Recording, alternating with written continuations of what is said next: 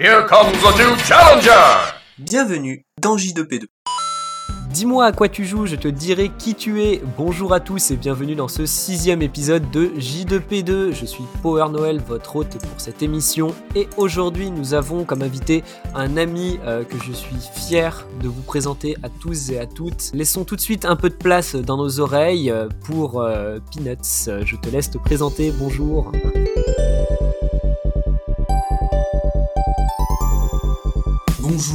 Euh, je suis Peanuts, euh, échec professionnel depuis 1997. Je sais pas ce que tu veux exactement que je dise, mais euh, je suis graphiste dans la vie, et donc je vais être extrêmement chiant aujourd'hui sur l'aspect visuel de tous les jeux que je vais présenter. Et on va parler. Pour ceux que ça intéresse, je suis devenu ami avec votre hôte, littéralement en, apparaissant dans sa vie comme une rencontre aléatoire dans Final Fantasy. Et ça, c'est beau. Voilà, simplement une partie de Magic mal placée et, euh, et quelques années plus tard vous vous retrouvez à, à enregistrer des heures de podcast euh, avec des regrets. Et donc au programme aujourd'hui, euh, alors je vous cache pas que l'émission va être, euh, vous allez le voir, assez segmentée en trois parties. On va faire une première partie avec, euh, soyons honnêtes tout de suite, euh, de la Wibri. Hein, euh, on, va, on va parler, euh, va y avoir du otaku un peu, pas mal. Euh, on va avoir étonnamment une grosse partie multi auquel je m'attendais pas du tout, mais on aura, le, loisir d'en reparler. Et enfin, surtout une troisième partie. euh, J'espère que, vous êtes prêts, car en dernière partie d'émission, euh, nous attaquerons la partie métal, la partie gothique, la partie dark fantasy. Euh, mais d'abord, je vous propose euh, de commencer en, douceur avec euh, le jeu d'enfance que tu nous proposes. Et donc, on va commencer en douceur avec un morceau de Astro Boy Omega Factor sur GBA.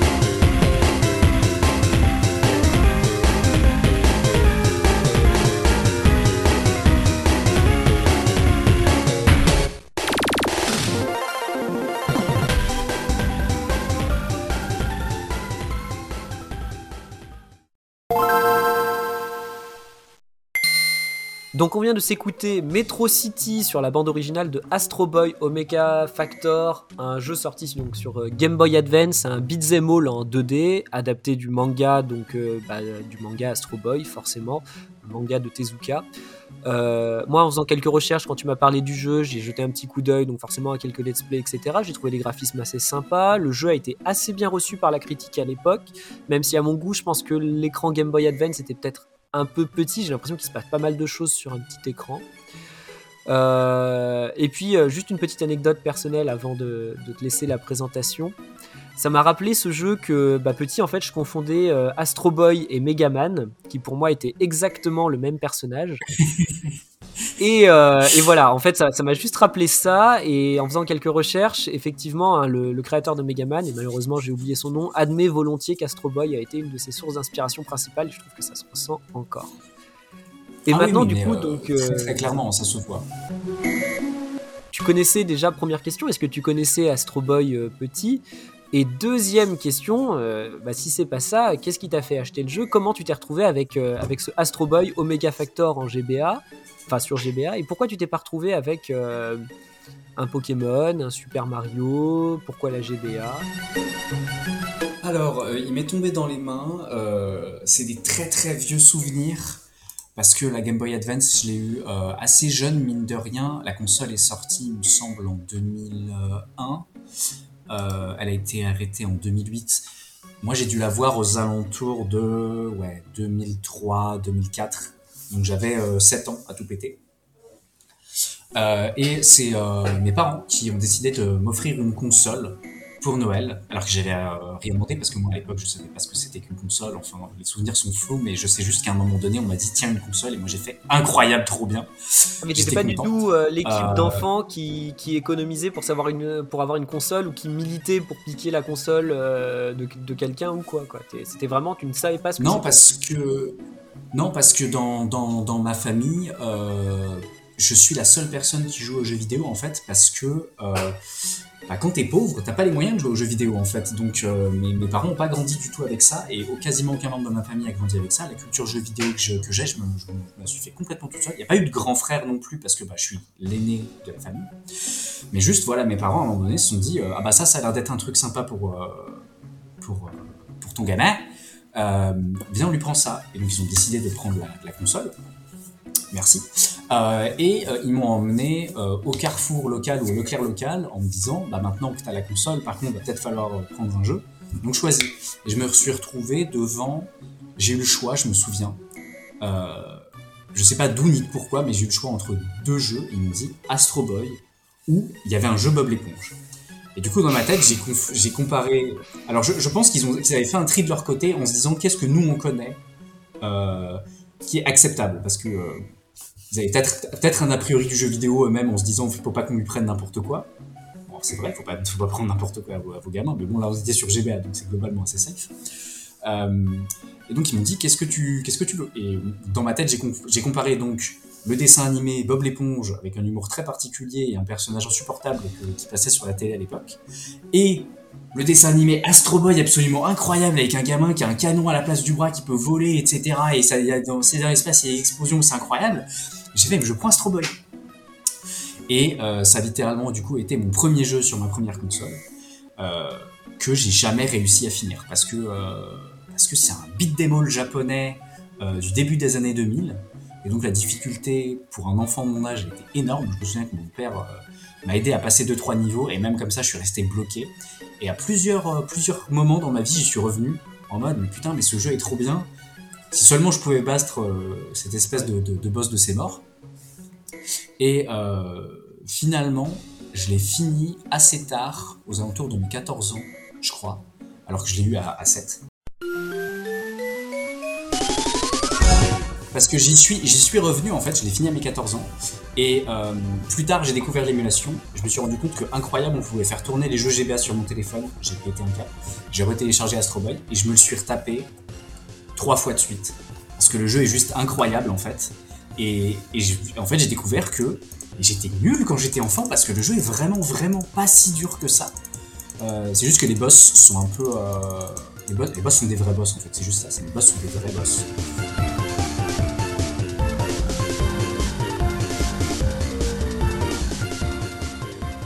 Vers mes 17-18 ans, je crois, j'ai euh, téléchargé un ROM, une ROM du jeu sur mon téléphone en mode. euh, je me souviens de ce jeu qui est trop bien, dont j'avais perdu la trace pendant 10 ans parce que j'avais perdu la cartouche, que j'ai réussi à retrouver d'ailleurs, euh, et que j'avais perdu le nom du jeu. Donc pendant 10 ans, j'étais là en mode Ah, mais qu'est-ce que c'est que ce jeu auquel je jouais quand j'étais gosse et qui était incroyable J'ai fini par le retrouver et j'ai refait le jeu, et voilà.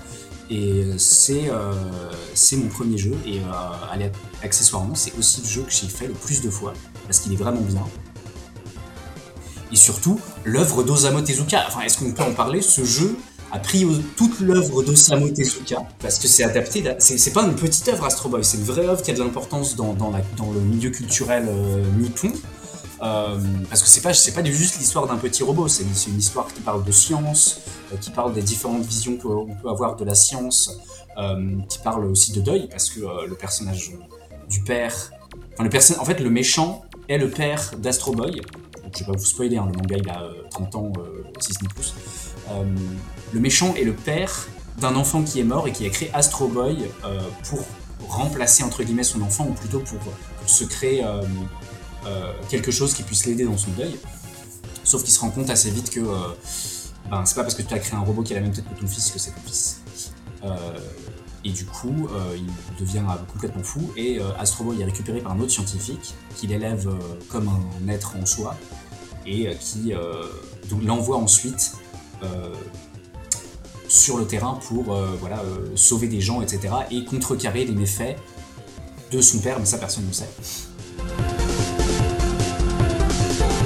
Si vous avez, je, conseille d'ailleurs aux gens, si vous avez envie de découvrir l'œuvre d'Osamu Tezuka, vous avez envie de vous faire un petit beat bémol, en même, vous pouvez faire la même chose en même temps, vous faites ça, et franchement, euh, c'est du bout. Sans transition, justement, euh, ce petit Peanuts qui a reçu ce, Astro Boy sur Game Boy Advance, euh, bah, il a grandi. Euh, et on va faire un bon, tu dis 2003 à peu près Astro Boy, maintenant on va aller en 2017 d'un coup, boum, on n'a pas le temps. Euh, mais on va aller tout de suite en 2017 et on va aller tout de suite euh, droit dans ton cœur, on va aller tout de suite euh, droit au jeu vidéo de ton cœur s'il en faut qu'un. Et on va avoir droit à un jeu qui a droit à son deuxième air d'accordéon. On va avoir droit à Zelda Breath of the Wild sur Nintendo Switch et on s'écoute un morceau tout de suite.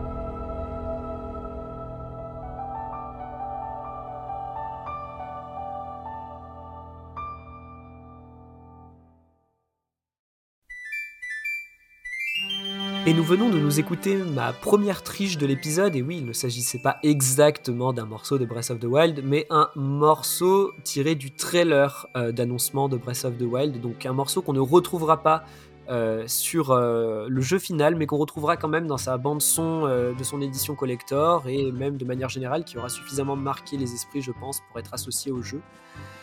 Bref, il est là, il est beau. Euh, c'est Breath of the Wild qui vient nous faire un deuxième passage dans l'émission. Shrimpact en parlait déjà dans l'épisode 2 comme son jeu du cœur. Et on le retrouve finalement ici, euh, trois ans après, je crois. Ça fait trois ans qu'on a enregistré cet épisode avec Shrimpact. Mm. Mais euh, voilà, même question que je pose à un invité et même réponse. Et du coup, bah, à nouveau, probablement un peu la même question que je vais te poser. Pourquoi Breath of the Wild est à nouveau un, un jeu de ton cœur? Pourquoi il marque autant les esprits ce jeu? Bah en fait, alors déjà, euh, choqué et déçu, tu n'as pas choisi une musique du jeu. Je m'attendais à un vrai morceau d'accordéon accordéon incroyable. Euh, j'ai été floué. Rends l'argent. Non. euh, en fait, quand tu m'as posé, quand j'ai vu cette question, euh, le premier truc que je me suis demandé, c'est si je pouvais oublier un jeu, lequel est-ce que j'effacerais de ma mémoire pour pouvoir le revivre une fois? Et sans aucune hésitation, c'est vraiment Breath of the Wild, parce que c'est vraiment une expérience. Et en plus, je dis ça comme quelqu'un qui, euh, comme je t'ai dit, moi, le jeu vidéo, ça m'est venu euh, assez tard et j'ai eu personne pour me guider parce que bah, y avait personne dans mon entourage qui, qui, jouait. Donc les Zelda, je les ai pas tous faits, j'en ai fait quelques-uns euh, qui étaient très bons d'ailleurs, mais j'ai pas eu le temps de me lasser de la formule vraiment comme certaines personnes et du coup de les redécouvrir. Mais même comme ça, euh, quand j'ai joué à, à Breath of the Wild, vraiment, c'était c'est une des rares fois où je me suis vraiment complètement où j'ai complètement plongé dans un jeu euh, et où j'ai pas décroché du tout pendant euh, plusieurs mois euh, du début jusqu'à la fin. Et c'était une des rares fois où j'ai eu plaisir de papillonner. Moi, je déteste papillonner dans les jeux parce que souvent j'ai l'impression de perdre mon temps et j'ai l'impression qu'en fait, techniquement, euh, le monde il est ouvert, mais il y a rien à y voir. C'est souvent un peu le, syndrome que je retrouve dans les, dans les open world et qui me fait que je suis pas trop attiré. Même dans Skyrim, ça m'avait fait un peu ça. Tu peux papillonner, mais euh, tu risques de tomber sur une grotte euh, qui a pas grand intérêt. Des fois, tu tombes sur des trucs incroyables. Dans Breath of the Wild, tu, tombes toujours sur un truc incroyable. T'as as envie de retourner le monde en entier, quoi. J'ai failli, failli ramasser euh, tous les caca Kurugo. Bon, après, j'ai vu la, récompense au bout de 1999, ça m'a un peu calmé. Mais, euh, j'avais vraiment envie d'y jouer jusqu'au bout à ce jeu. hein.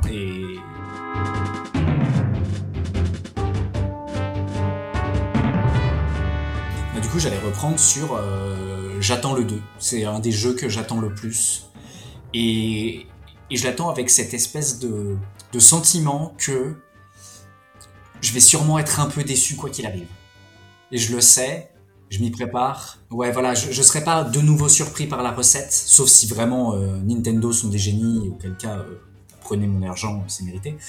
Euh, à mon avis, cette fois, je serais plutôt surpris par les nouvelles mécaniques. Vous avez vu, hein, il un bras dans les trailers, euh, ça, ça a l'air d'être assez intéressant. Potentiellement par l'histoire, qui a l'air d'être vraiment assez novatrice. En vrai, c'est après qu'on ait gagné.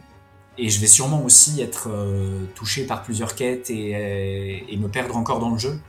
Mais je sais que l'impression de découverte sera moins, vive que la première fois. Parce que ce sera la même région qui aura changé, mais ce sera quand même un peu la même région. Parce que euh, je l'aurais déjà vécu une fois, parce que euh, ce sera pas complètement neuf. Mais, mais je l'attends quand même parce que euh, un Breath of the Wild en 25% moins bien, euh, c'est quand même un jeu qui est euh, absolument incroyable. C'est ça qui est, qui est ouf. Hey, hey! Ah, bah tiens, euh, vous entendez ce bruit? C'est la parenthèse Wibri de l'émission qui va commencer. Alors, attachez vos ceintures parce qu'on va commencer à parler d'Aion dans quelques minutes. G.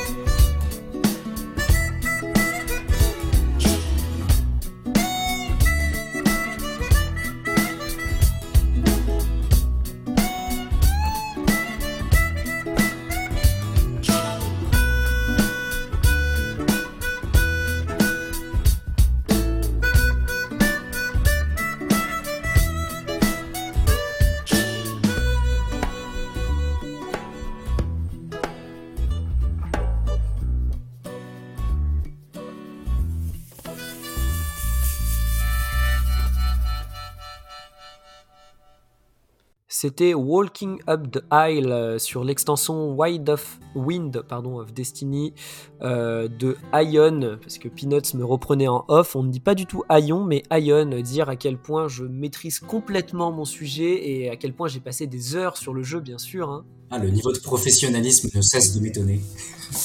un MMORPG euh, sud-coréen, le fameux Meporg sud-coréen, c'était noté dans mes notes et euh, la mèche est vendue. Je ne connais pas grand chose de Ion. Mais par contre, c'est un jeu qui est rattaché à un souvenir particulier pour Peanuts, et donc je lui laisse euh, le plaisir de présenter Ion, et euh, je le laisse expliquer pourquoi, quel est ce souvenir particulier rattaché à Ion. Euh, ouais, j'ai hâte de partager ce souvenir parce que euh, toi tu m'as balancé la Wibri, etc. Mais tu vas vite comprendre pourquoi est-ce que j'ai choisi ce jeu-là spécifiquement. Parce que c'est pas un jeu, euh, pas un jeu incroyable et surprenant. Ion, c'est un, un MMO à la sud-coréenne. Pour ceux qui jouent aujourd'hui à FF14, j'ai pas beaucoup joué à FF14, mais on est dans, dans un esprit assez similaire en termes de caractère design, en termes de, de fonctionnement des classes, etc.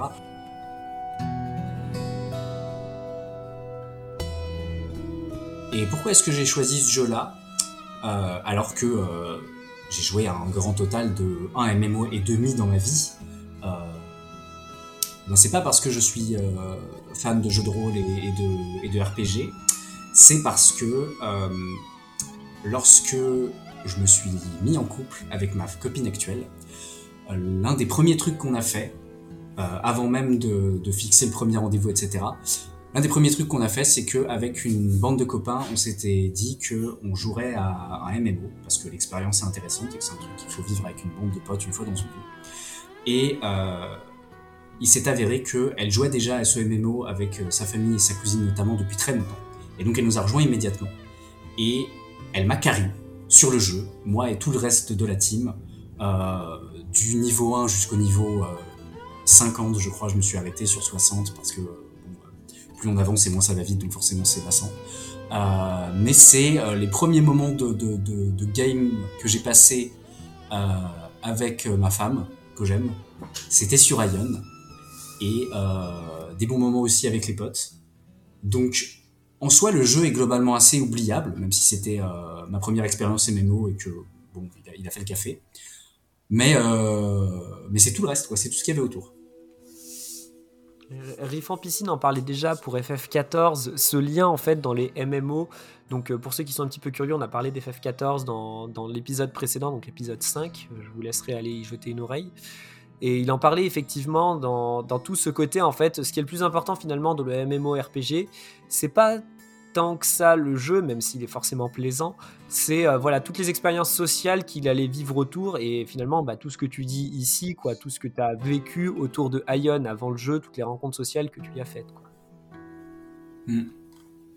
Ah on était, euh, on était là pour la rigolade, euh, les gros guns et les épées, euh, mais surtout pour la rigolade. Et, j'ai vécu toutes les expériences de jeu sur Ion. hein. Il y a eu du raid, il y a eu du donjon, il y a eu l'instance, il y a eu du farming euh, absolument horrible, euh, il y a eu du farming rigolo. Il y a eu euh, moi qui me fais buter sur un territoire ennemi pour la première fois en comprenant pas ce qui se passe euh, à cause d'un voleur euh, ennemi absolument invisible. Toujours un plaisir. Euh, et euh, il y a eu du carry, euh, il y, a eu- tout, il y a eu tout.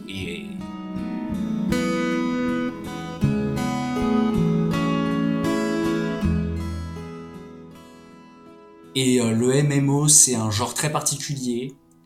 Je pense pas qu'un jour j'en referai un, ou alors vraiment un MMO avec un univers qui m'intéresse vraiment énormément. Euh, J'ai loupé complètement le train World of Warcraft. Euh, D'un côté, tant pis parce que ça a l'air d'être vraiment bien. De l'autre, tant mieux parce que sinon j'aurais loupé ma scolarité. Mais voilà, de toute façon, c'est un genre qui, on va pas se mentir, pas au mieux de sa forme, qui a jamais été très très populaire et très extrêmement pro- chronophage. Et aujourd'hui, euh, bah, les deux MMO, enfin les deux MMO, il y en a un peu plus que ça, mais les deux gros mastodontes qui, restent encore, c'est euh, World of Warcraft et FF14, qui euh, qui a tout défoncé hein, à, sa sortie, qui continue de tout défoncer. Et ça fait plaisir de voir que le genre est plus monopolisé par un seul gros titre en tout cas.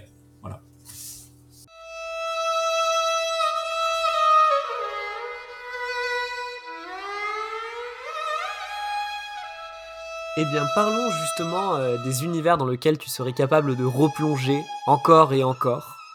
Et euh, parlons d'un jeu qui répond à deux questions que je t'ai posées. Il répond tout d'abord à une première question qui est un jeu auquel tu joues régulièrement depuis trop longtemps, euh, ce que tu pourrais appeler ton péché mignon. Et il répond aussi à la question de un des jeux auxquels tu joues en ce moment, puisqu'actuellement tu, tu joues à une des versions de ce jeu. Et euh, Mhm. donc on va parler tout de suite globalement de tout ce que tu as décrit comme l'intégralité de la saga Kingdom Hearts. Et allez c'est cadeau, c'est Noël, on est en hiver, on va s'écouter un morceau de Kingdom Hearts, mais un poil orienté ambiance hivernale, c'est parti.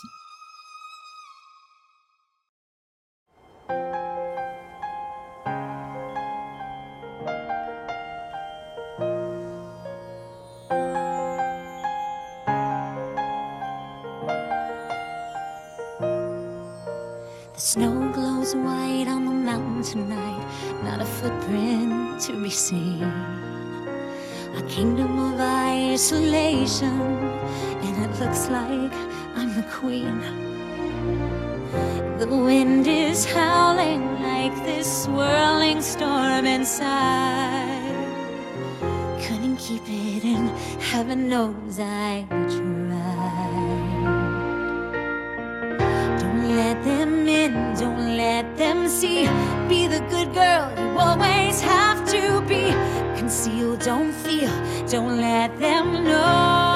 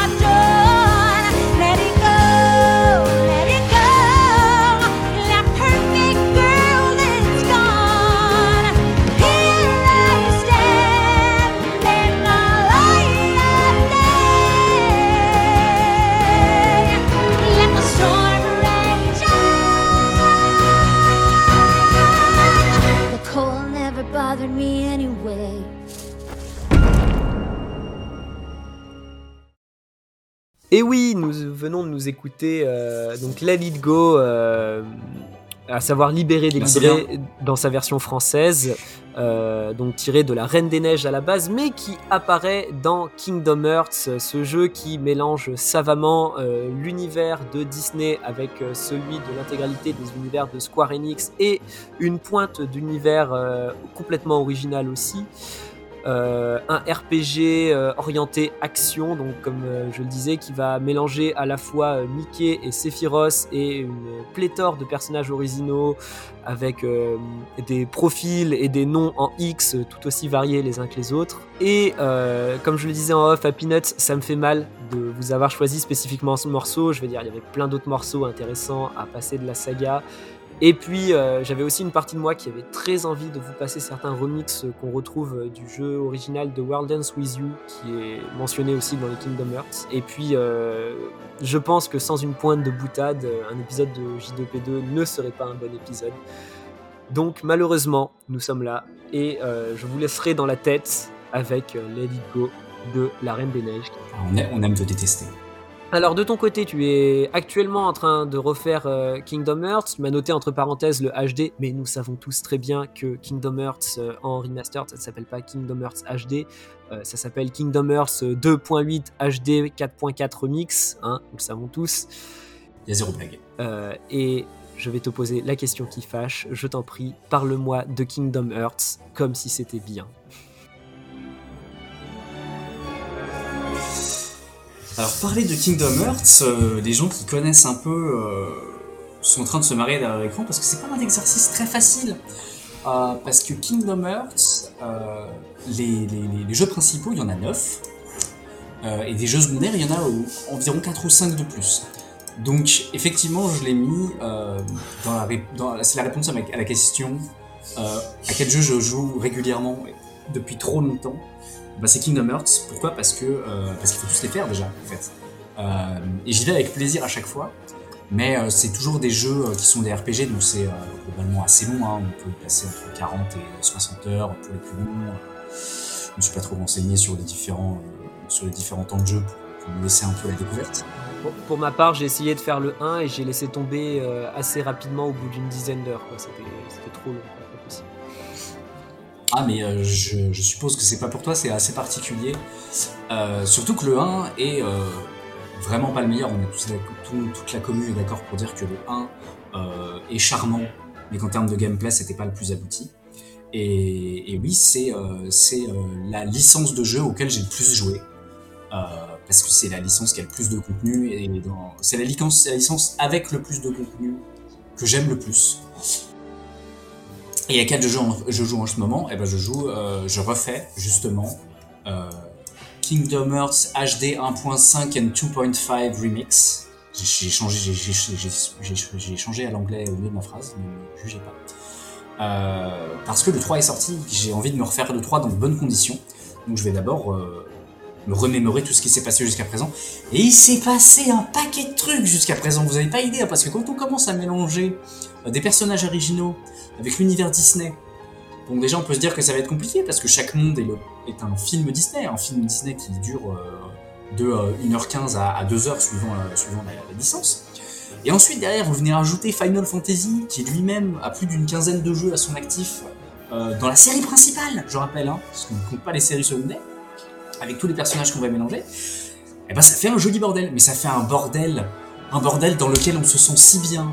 Euh, pourquoi le jeu il est bien? Ben, parce, Le jeu il est bien déjà parce que euh, le gameplay, euh, le gameplay est pas incroyable, surtout dans les premiers, c'est beaucoup du, du, Mash X. Dans les derniers, ça s'est beaucoup complexifié, enfin beaucoup complexifié. Ça s'est euh, ça s'est complexifié suffisamment pour que ce soit vraiment une expérience intéressante. Je, je trouve qu'il y a ce sentiment, pour ceux qui veulent visualiser un petit peu, je trouve que quand tu commences à maîtriser un peu le jeu, dans les derniers, tu as ce sentiment un peu d'être Peter Pan, je trouve, un peu Peter Pan avec une épée, où tu voles vraiment d'un ennemi à l'autre et tu vas venir te téléporter pour mettre un coup de clé, puis passer au suivant et remettre un coup de clé, et le tout en volant, en faisant des loopings, et en plus dans les derniers, en, rajoutant ces quelques épices de bonus complètement délirants qui, changent vraiment la, face de l'écran. Oui, mais le, jeu, euh, vraiment, et je pense que c'est un parti pris, c'est. Pourquoi est-ce que le jeu est bien? Parce que le jeu, c'est un univers d'un petit cocon tout doux dans lequel tu peux aller te mettre pour vivre des aventures incroyables, être un super-héros qui se téléporte, et, non pas, exactement un super-héros, mais un héros vraiment euh, à la Disney, à la Final Fantasy. Il n'y a, a que du positif. Euh, c'est hyper coloré, les musiques sont incroyables, les univers, euh, on les connaît, on les adore. Les personnages aussi, on les connaît, on les adore. Et il y a une histoire quand même qui est là, qui, est assez intéressante, qui est extrêmement compliquée parce que, euh, parce que Tomura est un malade et qu'il a décidé qu'il allait faire euh, plusieurs jeux par console depuis euh, une quinzaine d'années. Euh, à chaque fois, en le justifiant narrativement et en utilisant les mêmes personnages, donc il finit par y avoir des, des choses Pas euh, se tout à fait les mêmes personnages. euh, Pas tout à fait as, il y a des évolutions, etc. Mais On peut pas dire. voilà, le, le cœur est toujours le même. Le cœur, thématique qui revient beaucoup, ça, le cœur hein, d'ailleurs. hein. Le cœur et les ténèbres et la lumière, ça, si vous, en avez, si vous avez joué à Kingdom Hearts, vous en avez bouffé. Et, euh, et oui, et, à la fin du jeu, effectivement, on se sent euh, extrêmement puissant, mais pas, mais pas dans le sens. Il y a des jeux où à la fin, on se sent incroyablement puissant parce qu'on peut tout détruire. Là, on se sent incroyablement puissant parce que on se sent incroyablement libre en fait dans ce jeu à la fin. Il y a un sentiment incroyable de liberté, euh, de fluidité.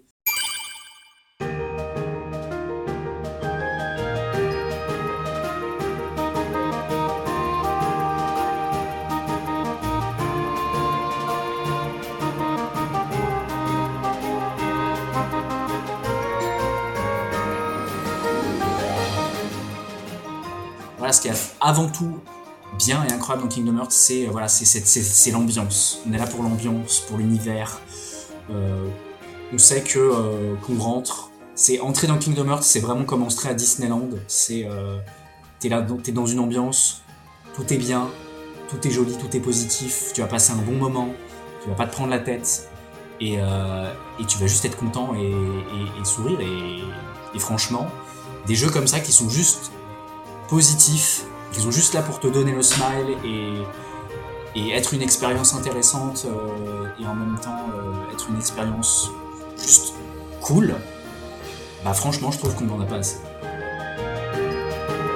C'est incroyable, on est à la forfouille, il n'y a pas de... Voilà. Et, c'est- voilà. J'ai envie d'y jouer là tout de suite là maintenant. Parce que j'ai envie de faire le 3, mais euh, je suis incroyablement frustré puisque mon PC actuel ne le fait pas tourner avec fluidité et un Kingdom Hearts sans fluidité c'est un Kingdom Hearts euh, raté. Donc euh, je vais attendre de pouvoir peut-être un peu tout ce, tout. Et justement, continuons à, à parler de Sora sans tout à fait parler de Sora. On aurait pu parler de Sora si tu avais parlé de Smash Bros sur Switch, qui était ton deuxième choix pour la question qui arrive.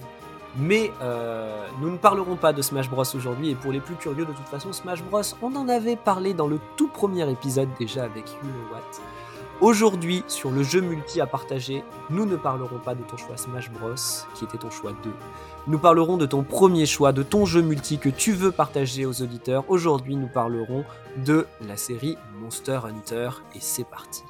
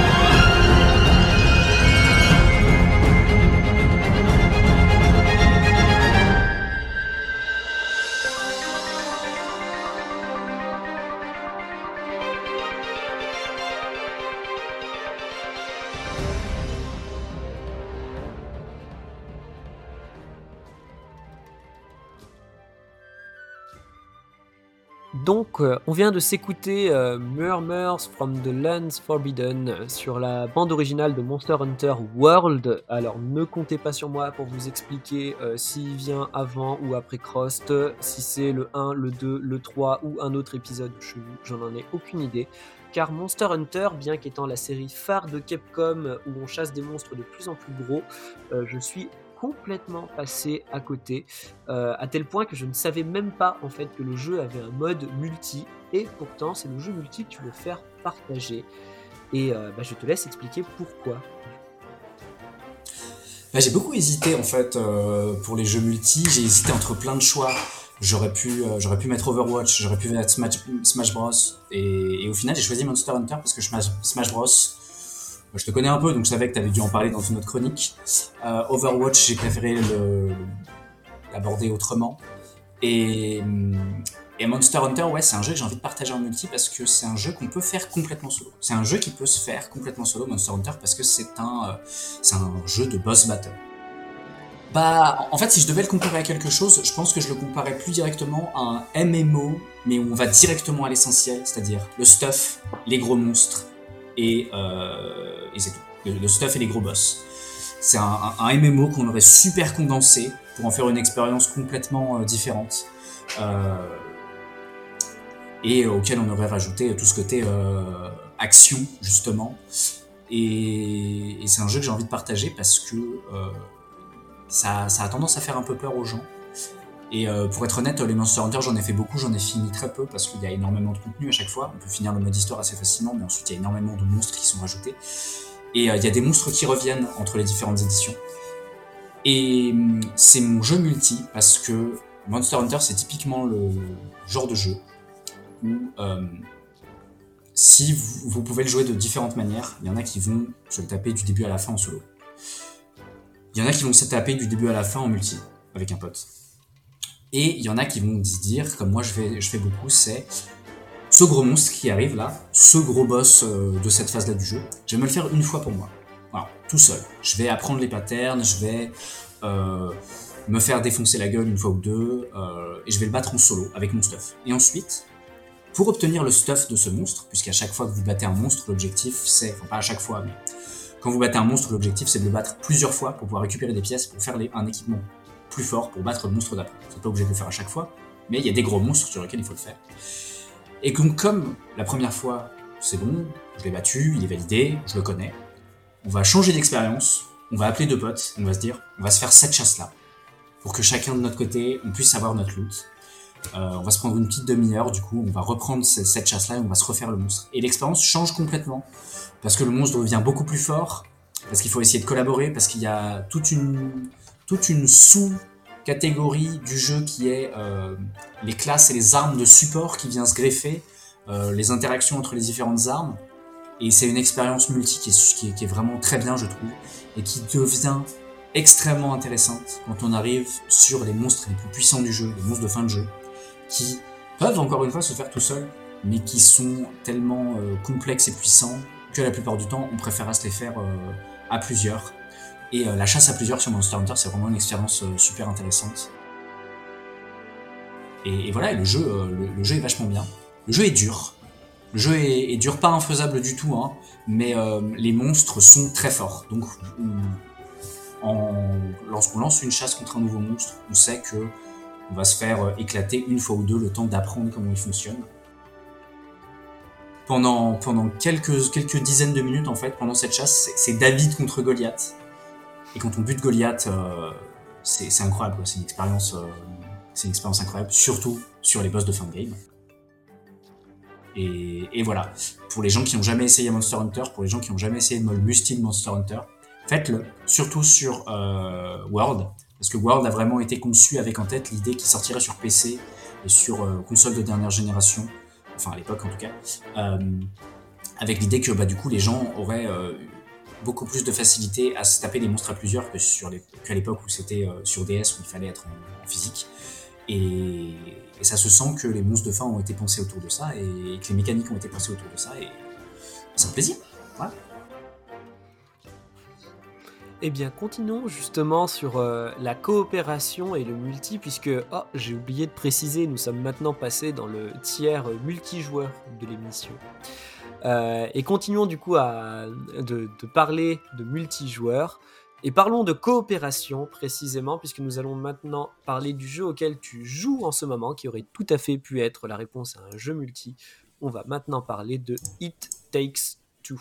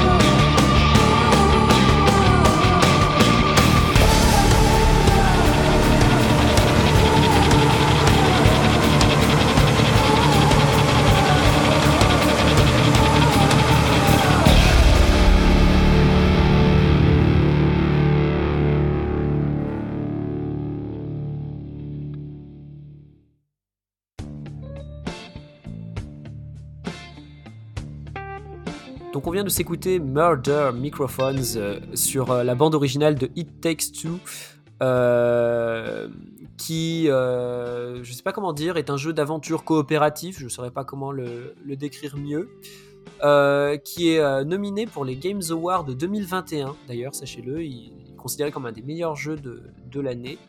Euh, c'est un jeu euh, multi, donc dans lequel en fait un, couple euh, vient de se disputer ou est en pleine dispute, en pleine rupture, et suite à divers incidents se retrouvent bah, tout petits, rétrécis et doivent, malgré leurs différends, coopérer pour arriver à la fin du jeu. Et c'est un jeu qui se fait intégralement à deux et qui oblige la coopération entre les deux joueurs. Et c'est le jeu auquel tu joues en ce moment. Et c'est même une coopération canapé-jeu. Je suis pas sûr qu'on puisse jouer à distance avec le jeu, je peux me planter. Mais ouais, ouais, et c'est un jeu. C'est un jeu qui parle, euh, de, qui parle de couple. C'est un jeu qui parle d'un couple, qui parle du couple. Et je le fais en couple. Et je l'avais conseillé également à un autre couple d'amis. Avant même que moi j'ai eu le temps de le faire, je, leur avais dit si vous cherchez un truc en coop à faire, euh, moi j'ai entendu parler de ça, apparemment c'est pas mal. Ils l'ont fait ils me disent c'est absolument euh, incroyable. Enfin, il- y, en a un des deux membres, des du couple qui joue un peu, mais qui joue beaucoup moins que l'autre. Et euh, même comme ça, ils ont adoré. Et du coup, je me suis dit, bah. Attendez, mais moi aussi j'ai une femme en fait. Attends, mais on va se mettre sur le canapé et puis on va faire ça en fait. Euh, Il n'y a pas de raison de voilà. Et on s'y est mis.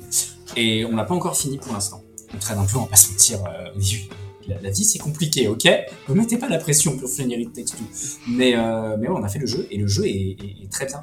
Alors c'est à la fois un jeu d'action-aventure, à la fois un jeu d'exploration, à la fois un puzzle game, et euh, le jeu est tout à fait conscient en fait que c'est un jeu qui va être joué par, des couples. Et il en joue beaucoup. Euh, par exemple, au travers du jeu, il n'y a, a, a pas de collectible, mais on peut trouver des mini-jeux dans le jeu, qui sont juste là en fait pour mettre de la compétition entre toi et ta moitié. En mode, euh, c'est- vraiment un mini-jeu comptoir euh, tout cool. Il y a des concours de tir et des fois même euh, le, le- jeu est asymétrique pour bien renforcer le fait que pour, bien renforcer la compétition et pour, pour, pour pousser un peu le- le lançage de fions euh, mutuels en fait. Et Ouais, un peu ce truc que, mal. faisait, que, que fait aussi Overcooked, genre c'est coopératif et à quel moment en fait ça, ça ne le sera plus quoi. Voilà, c'est coopératif jusqu'à ce qu'il y en a un qui s'énerve, et quand c'est bien fait, c'est- très bien fait, et le jeu le fait plutôt bien. Et le jeu est complètement coopératif, et il joue beaucoup sur euh, les différentes capacités. Les deux personnages sont très distincts, ils obtiennent plusieurs pouvoirs à des moments différents du jeu, euh, et qui sont toujours distincts. Vous aurez jamais le même gameplay euh, durant les énigmes, durant les phases euh, de, pouvoirs un peu particuliers euh, et d'exploration. Mais des deux côtés, c'est toujours, toujours intéressant. Jeu, le gameplay est toujours intéressant. Et, les personnages sont attachants. et on a envie de, comprendre un peu comment, ils se sont rencontrés euh, et comment est-ce qu'ils en sont arrivés là aussi, parce qu'ils sont vraiment en, plein, en pleine rupture. Je suis pas sûr que ce soit vraiment un divorce, parce que je suis pas sûr qu'ils soient mariés, mais c'est une vraie rupture. Et euh, le, pitch du jeu, c'est que leur fille se rend compte qu'il y a un truc qui va pas. C'est- Je suis pas sûr qu'elle se rend compte vraiment que ce une rupture, mais elle se rend compte qu'il y a un truc qui va pas. Et elle fait un souhait, elle le souhaite que euh, ses parents redeviennent amis. Et c'est pour ça que vous devenez des figurines, euh, des petites figurines comme ça. Euh, et le jeu est tellement malin d'ailleurs que pendant toute la durée du jeu, les deux personnages sont d'accord pour se dire qu'il faut sortir de ça. Mais juste pour qu'on puisse reprendre nos vies. Il a pas, en train de. C'est une collaboration parce qu'on ne se déteste pas ouvertement, mais ça va pas changer de statu quo. Et il y a un troisième personnage qui est un personnage un peu, un peu magique, qui est un peu responsable de tout ce qui est en train de nous arriver, euh, qui est ouvertement détestable, qui essaye d'arranger le couple, et le couple se bat vraiment pour lui dire les êtres humains ne fonctionnent pas comme ça, tu vas pas nous forcer à nous réconcilier. Je sais pas comment le jeu se finit. Euh, donc je, sais pas si au final, effectivement, ils finissent par se réconcilier en mode ils vécurent heureux pour toujours, ou si vraiment le jeu euh, a un parti pris de dire des fois les couples ça marche pas. Mais, euh, mais l'expérience est vraiment bien pensée, je trouve. Par contre, c'est deux fois plus dur d'y jouer parce qu'il faut euh, deux personnes dont l'emploi du temps est libre au même moment. C'est tout à fait les, les galères de suivre une série à deux, mais en plus il y a l'investissement euh, énergétique de, de, Ouais. de jouer en fait, d'être actif. C'est ça, tu peux pas le faire pendant que tu bouffes en plus, donc c'est voilà. Mais je disais, tu peux pas it takes two and chill, ça marche pas. Eh bien, on va continuer sur, euh, sur le multi, encore et toujours, avec un dernier jeu orienté multi, mais euh, cette fois orienté compétitif et e-sport. Euh, et ce jeu, c'est un jeu qui a marqué ton parcours. Ce jeu, c'est Overwatch. Et on en écoute, et c'est ma deuxième triche du jeu, pas un morceau tiré, mais un morceau autour de Overwatch. Et on s'écoute ça tout de suite, c'est parti.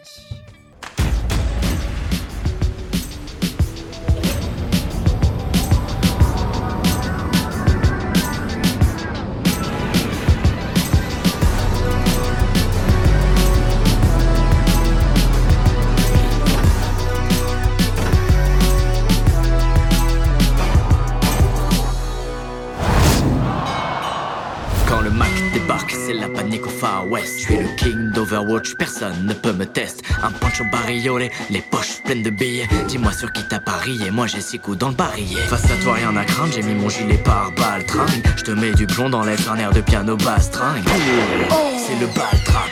Il me suffit d'une balle pour te faire tomber ma poule. Y'a le bon, la brute, et y'a Jessie McCree. Je dis plus vite que ton ombre et ta tête est mise à prix. Pour ces trous de balles, vous êtes tout juste assez. Je fais à la loyale. Une dernière volonté. Un Dalton avec tes bottes et ton Stetson. Et laisse-moi te rappeler que ton nom est personne. À t'écouter rapper, j'ai juste du mal au crâne. J'ai payé ma tournée qui veut 100 mg J'ai bien compris que t'avais tout piqué à Clint Eastwood. T'as la gueule d'une mascotte d'un mauvais fast-food. Quand t'essayes de camper, on te repère à l'odeur. Quand t'essayes de kicker, tu rappes comme un youtubeur Tu te prends pour un cowboy, mais tu seras mon cobaye. Tranchant comme un scalpel, mes lyriques sont létales. Et si tu cries médic, je t'emmène aux urgences. Pour mieux te défoncer la gueule sans ordonnance. Toujours prêt pour le combat. À coups de missiles et de balles et de coups bas On est la milice ultime, les plus tarés de la team Les meilleurs, t'inquiète, on est encore là. Toujours prêt pour le combat. À coups de missiles et de balles et de coups bas. On est la milice ultime, les plus tarés de la team Les meilleurs, ah, ah, enfin surtout moi. Ok, ok, ok Tic-tac, c'est la le tel compte a commencé. La dingo, tic-tac, tous les corps vont valdinguer. Mon flow était traqué et je vais te traquer. Tu t'es fait attraper, tu vas rester bloqué. Ma, ma tac, tic-tac, je crains ton anorak.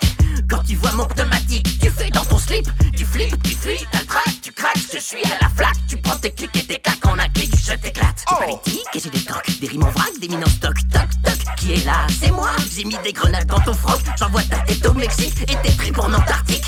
Tac. T'es qu'un joker de pacotille, pas copie de bouffon vert, un bouffon tout court, mais ferme-la À quoi tu sers Tu t'es vu avec ta jambe en bois et ton flot en mousse, je vais t'écraser ta salle face à coup de moon boots. Je suis pas Schwarzenegger, mais je te cryogénise, ma team cryogénie quand je te brise le Mr Freeze. Prépare ton testament, garçon, tu vas mourir tôt. Tu seras pilé en glaçon dans un morito.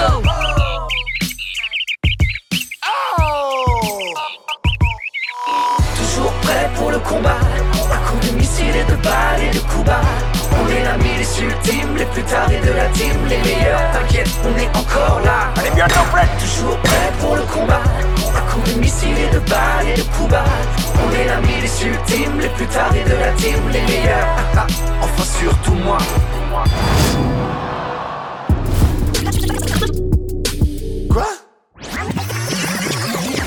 pas de traces et partout je passe, une volée de balles et de coups dans ta face. Personne ne me flash, personne ne me clash. Ce trace même flash déjà dépassé. J'ai un coup d'avance, souvent dans ta gueule. J'ai pas de temps à perdre, je suis cavalier. Je remonte le temps, jamais ça contre temps. Et c'est tant pis pour toi si tu n'as pas le temps. Hein, je vais te frapper, te saper, te casser, te taper, te killer, te kicker le cul. Te piler, te flinguer, te fumer, te shooter, te claquer, te cribler, te back. Bon, t'es mort mon chou. T'as rappé moins d'une seconde et j'ai eu le temps de me faire chier. Si t'aimes bien quand ça va vite, ta mort tu vas l'apprécier. Des flèches dans ta gueule, oh oui ça y en aura. Mate la fureur du dragon, je te dis sayonara. Mes punchlines visent toujours dans le vide, je suis un expert en balistique. Tu balises quand je débarque, tes pulseurs, moi je m'en bats les secs. Ton temps est compté, ouais t'es au courant. Quand t'entends les Uga Waga, c'est qui mon boulot? Même sur une cible en mouvement, le score est sans appel. Je te décoche la pomme d'Adam, plus fort que Guillaume Tell. Suis pas Cupidon si je te transperce la cœur brisé. Rien ne sert de courir, suffit de savoir viser.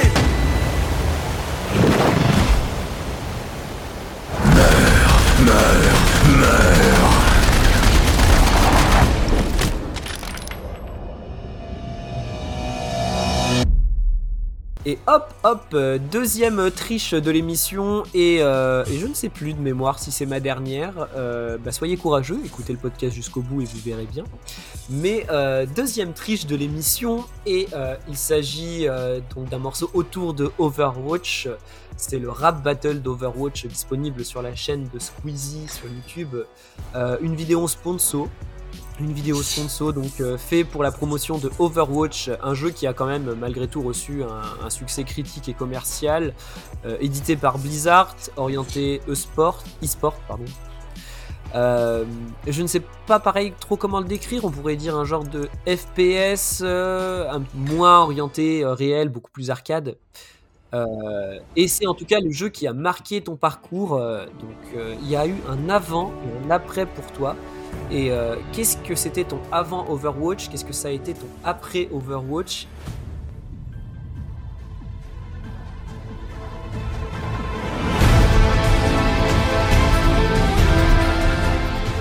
Overwatch parce que déjà euh, bah, le jeu est incroyable en fait juste. Et euh, tu cherchais un moyen de le décrire. La meilleure manière de le décrire c'est que c'est un Team Fortress en, en avancée. Et hum, c'est un espèce de mélange un peu euh, bizarre entre le, le, le, le- le style de jeu Team Fortress qui techniquement n'existe pas, le Overwatch-like on va l'appeler on va dire, Euh, il, doit, sûrement y avoir un, mot euh, qui a été inventé par Julien Chiez pour les, pour les décrire depuis le temps, mais, on, va faire, ça comme ça. C'est voilà, un jeu qui mélange les mécaniques de League of Legends et des, des MOBA avec du FPS et du FPS un peu plus classique avec plusieurs modes différents, etc. Et Overwatch, c'est un jeu qui a marqué mon parcours. Pourquoi? Parce que euh, déjà, c'est un des jeux auxquels j'ai le plus joué dans ma vie. J'ai vraiment claqué euh, mes 500 heures sur Overwatch, à mon avis, quelque chose comme ça. Euh, c'est un jeu auquel j'ai énormément joué, jamais vraiment tout seul parce que c'est un, multi, c'est un jeu multi, toujours avec euh, des potes. Mais Overwatch, c'est le premier jeu où vraiment je me suis intéressé à la. Je me suis, c'est le jeu qui m'a fait découvrir l'e-sport, qui m'a fait découvrir l'aspect compétitif et le jeu dans lequel je me suis investi à un niveau. euh, euh, on va peut-être pas dire euh, compétitif, mais au, au niveau de la ranked, au niveau de la game classée, le premier jeu où je me suis dit j'ai envie d'avoir un bon classement, j'ai envie d'être bon dans le jeu en fait, et où j'ai investi de mon temps pour devenir meilleur, où j'ai essayé de m'entraîner un peu à la visée, parce que juste j'avais envie de j'avais envie de faire des meilleurs games, j'avais envie de passer euh, C'était tes premiers de guides gagner plus souvent.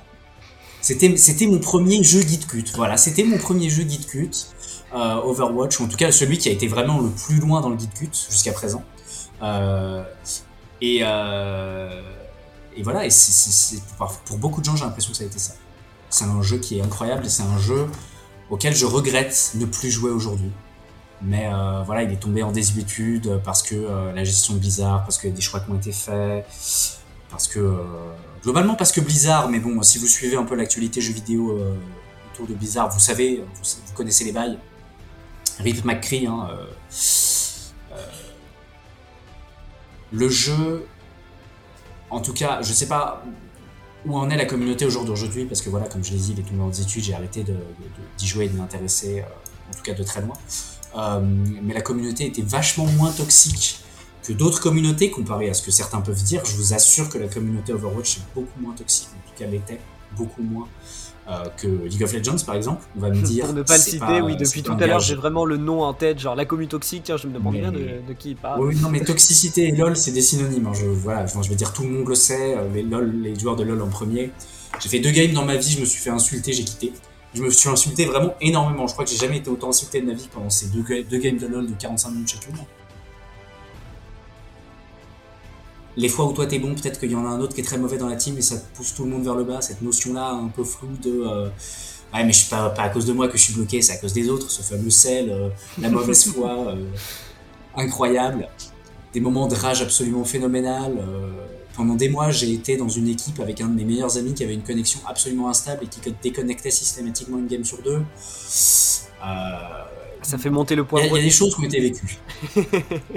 Ah, Des ça, propos ont été le- le tenus. poivre et tout le reste.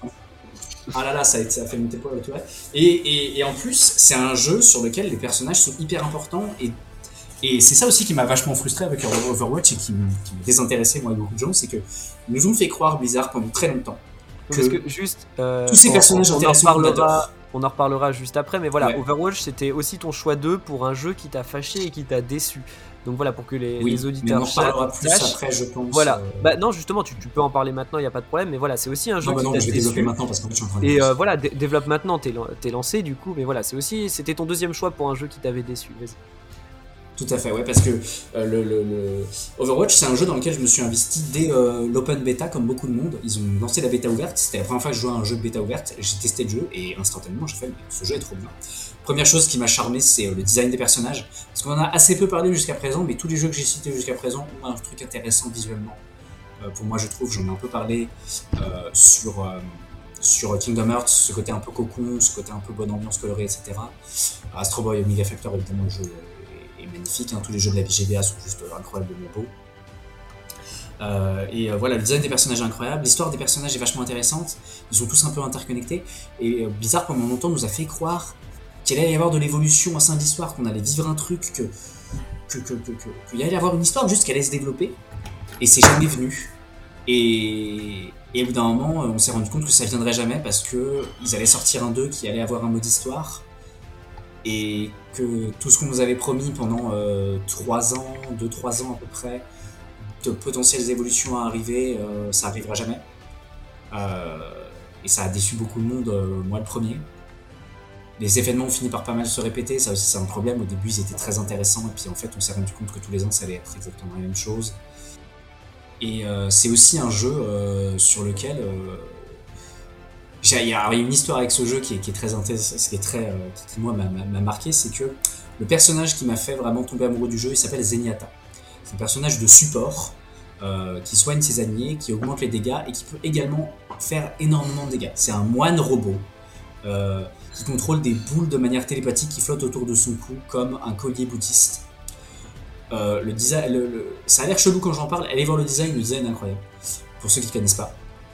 Euh, lorsque j'ai commencé le jeu, je voulais jouer ce personnage absolument parce que c'était celui qui me plaisait le plus. Le personnage était dégueulasse parce qu'il avait pas assez de PV pour survivre. Je l'ai joué quand même pendant des mois. Et à chaque fois que les gens me voyaient pique ce personnage, ils me disaient Ah ben non, Switch, euh, il est dégueulasse, etc. Et à chaque fois je leur disais Attends Et je le jouais, et je le jouais bien. Et j'ai sauvé, sauvé le cul de plein de gens, et plein de gens se sont rendus compte qu'en fait Zenyatta, s'il avait 50 PV en plus, il serait incroyable. Ils ont fait la mise à jour au bout d'un moment. Ils lui ont ajouté ses 50 PV. C'est le seul truc qu'ils ont changé. Et ils ont baissé un peu ses dégâts. Ils se sont dit On lui ajoute, des PV, mais on baisse ses dégâts. Et les gens se sont rendus compte qu'en fait, ben Zenyatta, s'il se fait pas one-shot par la première snipeuse qui vient, c'est un des meilleurs personnages du jeu. Et il a dominé le jeu pendant des mois. Et, genre, j'étais vraiment heureux. J'étais profondément heureux qu'enfin, je puisse jouer le personnage sur lequel j'avais, je m'étais le plus investi. Celui que je maîtrisais mieux, celui qui me plaisait le mieux, avec les skins les plus stylés.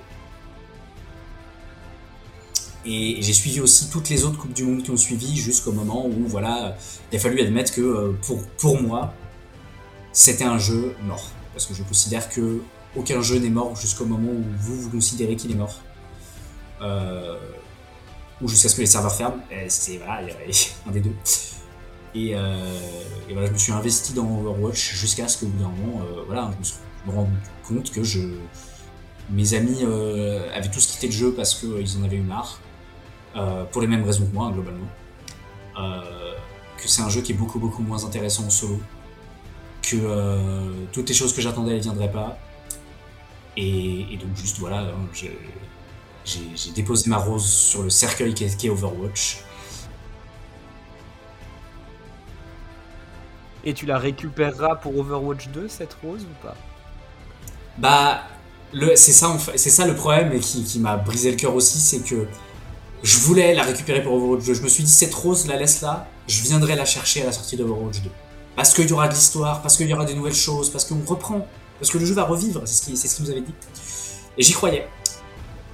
Et puis, euh, les dernières annonces de. Enfin, les dernières annonces. Blizzard a commencé à montrer des choses qui avaient l'air plus ou moins intéressantes, mais surtout Blizzard a commencé à être au centre de tout un tas de polémiques. Et les gens commençaient à quitter le navire en fait, parce que Blizzard est un bateau qui, à l'heure actuelle coule. Et, je suis en train de me rendre compte que euh, même avec toute la bonne volonté des, développeurs qui doivent travailler très dur, j'en suis persuadé, Overwatch 2 va sûrement être une déception. Eh bien, je propose malheureusement de, continuer sur, euh, la longue pente de, des jeux qui t'ont déçu. Euh, mais cette fois, on va le faire en plus en rentrant dans le dernier tiers de l'émission. Euh, dans cette partie, je vous l'avais promis, euh, du dark fantasy, du metal. Donc je vous propose d'enfiler votre suite à capuche et de regarder maintenant tout le monde avec un regard très sombre, car on va parler tout de suite du jeu qui enflamme la critique ainsi que les petits feux de camp. On va parler maintenant de Dark Souls. Música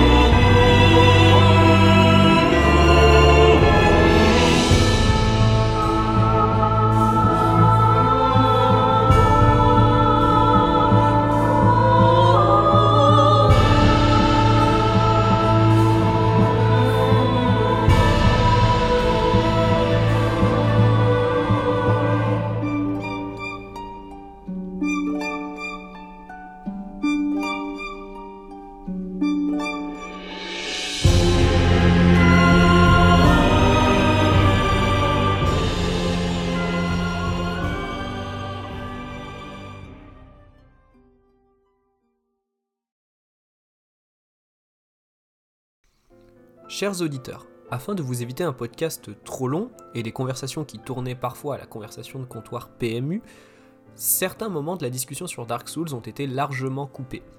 Vous retrouverez ces éléments en fin de podcast si cela vous intéresse. Bonne écoute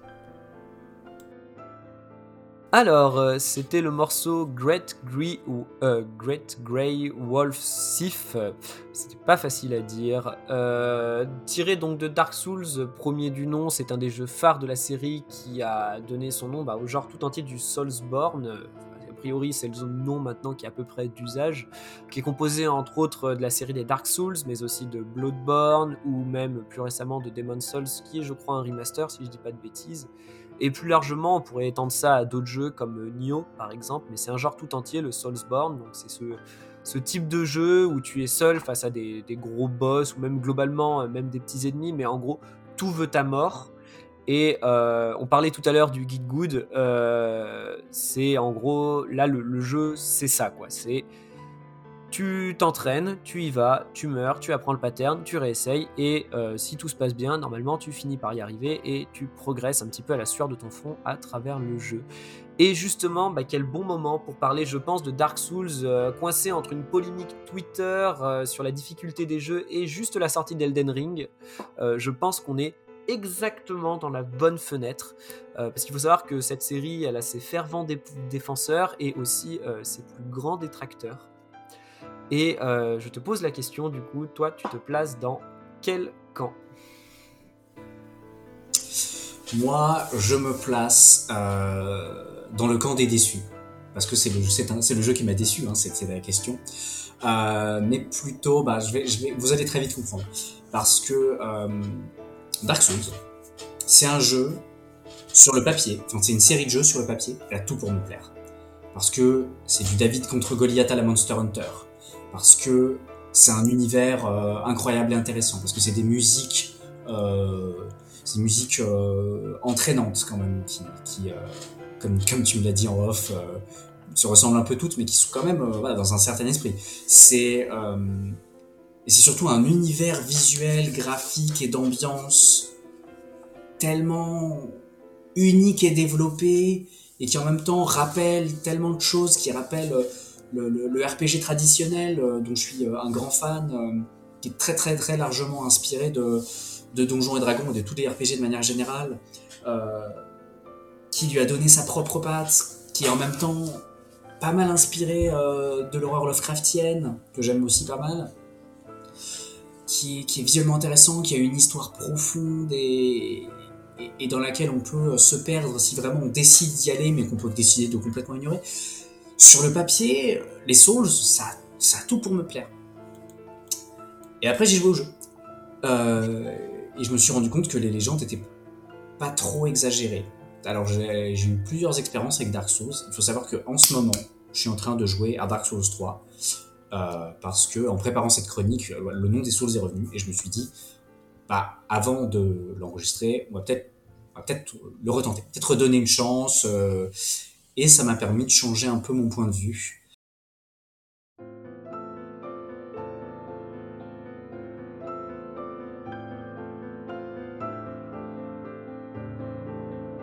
Mon opinion au départ, c'était que la difficulté des Souls, le fait que les, que les Dark Souls soient si difficiles, ce soit pas une bonne chose du tout.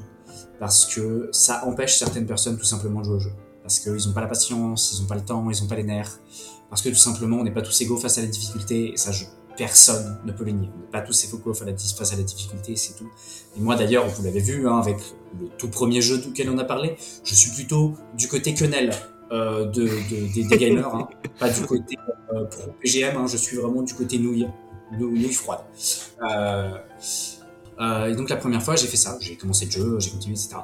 Et j'ai fini par arrêter pour des questions de, de- de- de santé mentale quasiment, parce que le jeu était en train de me rendre fou.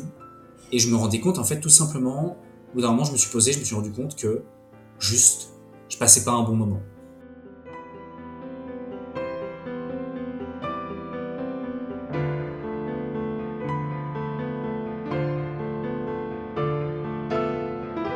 Et, euh, je te laisse reprendre euh, du coup sur, euh, sur ta deuxième run. Voilà, après cette courte parenthèse.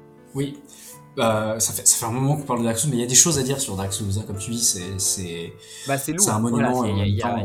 C'est- un des.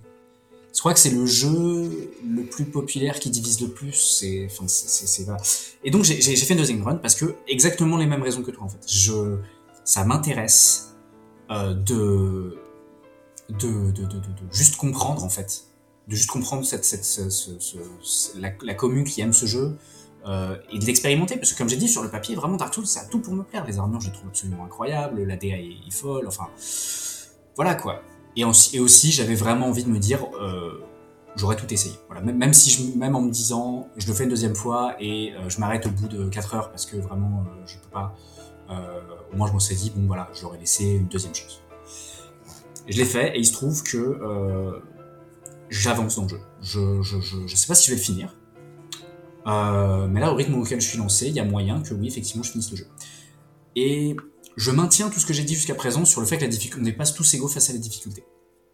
Mais maintenant, je comprends un peu mieux les gens qui me disent que Dark Souls, en fait, il est pas si difficile que ça. Lorsque on a l'habitude de cette mécanique, euh, ça devient moins frustrant avec le temps de se dire j'ai perdu euh, ah j'ai perdu 4000 âmes euh, merde. Je vais me taper une petite euh, séance de farm et je vais les retrouver. Ou alors ah là je suis mort. Bon c'était un peu de ma faute j'aurais pu me téléporter avec cet objet qui traîne dans mon inventaire depuis depuis 4 heures. Mais la difficulté est toujours là. Le, le fait que ce soit pas euh, si grave de mourir, mais on ne change pas le fait qu'on meurt toutes les 14 secondes.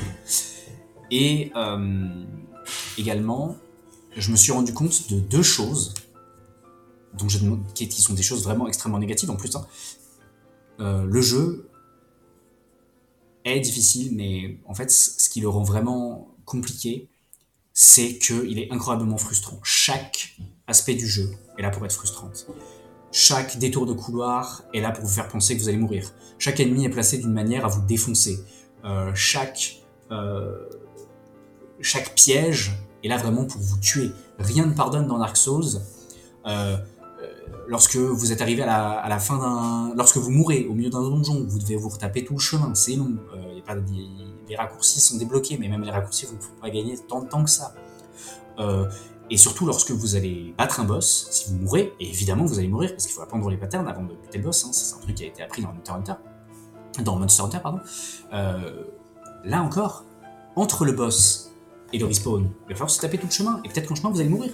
Peut-être qu'en chemin vous allez vous prendre des dégâts gratuits euh, qui ne servent à rien, à part vous ralentir et rendre euh, le combat de boss plus compliqué. Et chacun de ces éléments pris séparément, ça additionne une frustration absolument incroyable qui rend que euh, le moment est pas agréable encore une fois pour moi euh, particulièrement. Et il y a aussi une autre chose, c'est que le jeu est incroyablement cryptique. Euh, au jour d'aujourd'hui, j'ai dû regarder plusieurs vidéos tuto pour comprendre comment est-ce que fonctionne le système d'armes, parce que rien n'est expliqué. Et ça vient de la part d'un mec qui a passé les six dernières années à jouer à tous les systèmes de JDR différents qu'il pouvait trouver, avant de tomber sur, sur la cinquième édition, qui est une très bonne édition. Donc, des tables cryptiques avec des chiffres dans tous les sens et des maths euh, qui s'additionnent pour faire des dégâts, je connais. Mais même là, c'est compliqué. Le jeu n'explique rien. Et, ça, ça rajoute à la barrière à l'entrée. Parce que, euh, bah, cryptique, donc les, les gens vont devoir soit improviser et faire n'importe quoi et le jeu encore plus dur, soit prendre du temps et on n'a pas toujours. Euh, et en plus, la frustration qui vraiment est, un ennemi plus important que la difficulté qui est pourtant très très énervée. Donc il y a ça qui s'additionne. C'est je découvre des défauts et en même temps je remets un peu en question la côté difficulté qui est toujours là mais qui est qui est surpassable pour moi en tout cas. Euh, et globalement euh, globalement voilà je trouve que le jeu est toujours problématique et tous les points que j'ai soulevés et que j'avais soulevés euh, euh, jusqu'à présent je, je trouve toujours qu'ils sont pertinents. Je vais, je vais pousser parce que j'ai envie de le finir même si je passe pas un bon moment je vais pousser Eh bien, après cette euh, relative longue parenthèse Dark Souls, euh, on va continuer dans le Dark, justement. Mais cette fois-ci, euh, non pas dans le Dark Souls, mais dans le Dark Siders. Et on s'écoute un morceau tout de suite sur Darksiders Genesis.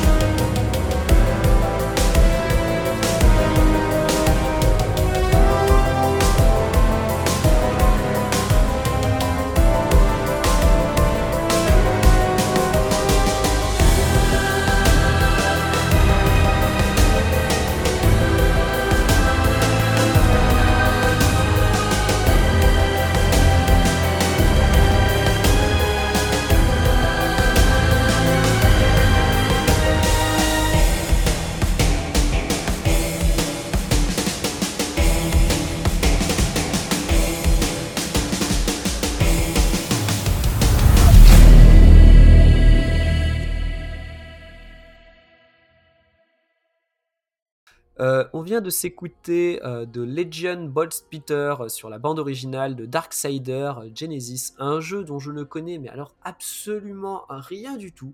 Euh, mais ça tombe bien puisque c'est le jeu que Peanuts veut vous faire partager, vous faire découvrir et du coup il vous le fera découvrir non seulement à vous mais aussi à moi. Donc je te laisse présenter Darksiders Genesis. Oui, parce que j'ai choisi Darksiders, mais j'ai choisi spécifiquement Darksiders Genesis. Pourquoi? Parce que chaque Darksiders est différent de l'un de l'autre. Euh, le premier était très très euh, hack and slash, très beat'em. Euh, plus beat'em all que hack and slash d'ailleurs. Le deuxième euh, avait beaucoup plus un aspect action-aventure, euh, limite un peu RPG avec du loot à découvrir, etc. Et celui-là, qui est pas le troisième, qui est un spin-off, qui nous raconte l'histoire de deux chevaliers de la mort, puisque oui, l'histoire de Darksiders, c'est que vous jouez un à un, et là dans cet opus, deux à la fois, euh, chevaliers de l'apocalypse, euh, qui ont euh, un lore incroyable, enfin un lore incroyable, un lore développé en tout cas, qui, qui est montré d'une manière différente à chaque jeu. Dans le premier, vous jouiez Guerre, qui arrivait trop tôt sur Terre et déclenchait l'apocalypse beaucoup trop tôt, euh, puisqu'il avait été dupé. Dans le deuxième, vous jouiez Mort, qui était venu pour euh, venger Guerre et lui donner justice. Euh, dans le troisième, vous jouez, euh, Famine, si je ne dis pas de bêtises, euh, qui est d'ailleurs le troisième est beaucoup plus est beaucoup plus euh, beaucoup plus un jeu, euh, un Zelda-like en fait quasiment. C'est un jeu d'aventure dans le sens vraiment il y a de l'exploration de donjons, vous débloquez des capacités qui vous permettent d'aller euh, faire des choses. Les donjons sont basés autour d'une certaine capacité. C'est presque un Zelda-like, mais en plus difficile, en plus complexe. Euh, et celui-là, Darksiders Genesis, c'est un c'est un hack and slash jeu de tir vu du dessus où vous contrôlez deux personnages en même temps. Euh, oui, donc dans cet opus-là, vous contrôlez à la fois Guerre et Discord, deux des cavaliers, qui sont qui sont là pour découvrir un peu tout ce qui se passe, découvrir un peu ce que c'est que ce bordel. Darksiders Genesis, il, m'a fait de l'œil, il m'a beaucoup plu parce qu'il a un gameplay, euh, il a un gameplay hyper action, euh, très intéressant. Vous contrôlez deux personnages en même temps, donc du coup vous pouvez alterner le type de gameplay qui vous plaît. Euh, Il y a beaucoup de choses qui se passent à l'écran. Il y a une mécanique de combo. Vous explorez différents niveaux très intéressants. Encore une fois, visuellement, les enfers que vous explorez sur différents niveaux sont euh, extrêmement bien aboutis. Et, le jeu est un gros hack and slash où vous butez des vagues d'ennemis, où vous explorez des, donjons, euh, où vous tuez des, boss. Et, le jeu est très bien parce que le gameplay est très intéressant. Il y a une petite collectionnite qui, qui enlève pas du tout au jeu, qui vient rajouter, euh, qui vient rajouter cette envie un peu d'explorer tout le niveau au maximum. Euh, vous pouvez Ubisofter des trucs, c'est incroyable. Euh, Il y a du déblocage de capacités, vous pouvez en acheter, vous pouvez euh, recruter des alliés qui vont vous aider à débloquer des capacités. C'est vraiment le, petit jeu, c'est mon petit jeu qui paye pas de mine, mais euh, qui, est vraiment intéressant, qui a un truc super à offrir, qui est, simple et qui en même temps va chercher dans la complexité toutes ces mécaniques. C'est juste un hack and slash, mais il introduit plein de choses avec le fait que vous puissiez faire des combos avec les deux personnages. Il y a de l'exploration, euh, il y a tout un, tas de choses qui sont proposées par le jeu. Il est globalement très complet. Ça se termine en euh, une grosse vingtaine d'heures, euh, je crois, plus si on n'a pas, on pas la aiguë comme moi.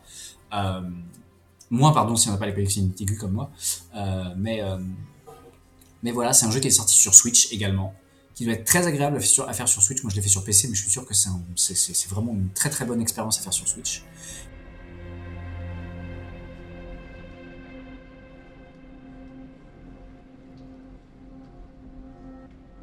Et euh, vraiment, euh, il, est, euh, il, est, très très bien. Je, vous le conseille. C'est mon petit conseil, ma petite gemme que j'ai l'impression est cachée alors qu'elle devrait être au grand jour. C'est pas- un jeu, pas un jeu incroyable, c'est pas le jeu de l'année, mais il est super solide. Eh bien, on va continuer dans les partages, mais toujours dans cette ambiance dark, je vous l'ai promis, hein, ça ne nous quittera pas trop jusqu'à la fin de l'émission. Mais cette fois, en plus de la capuche, je vais vous demander d'enfiler euh, le collier à pointe, euh, votre meilleure guitare électrique, et d'allumer les grands lance-flammes qui étaient cachés derrière vous depuis le début. Euh, mettez un grand rift de guitare, et nous allons maintenant passer dans le cœur métal de l'émission. Euh, nous allons maintenant parler de Brutal Legend et on s'écoute un morceau tout de suite.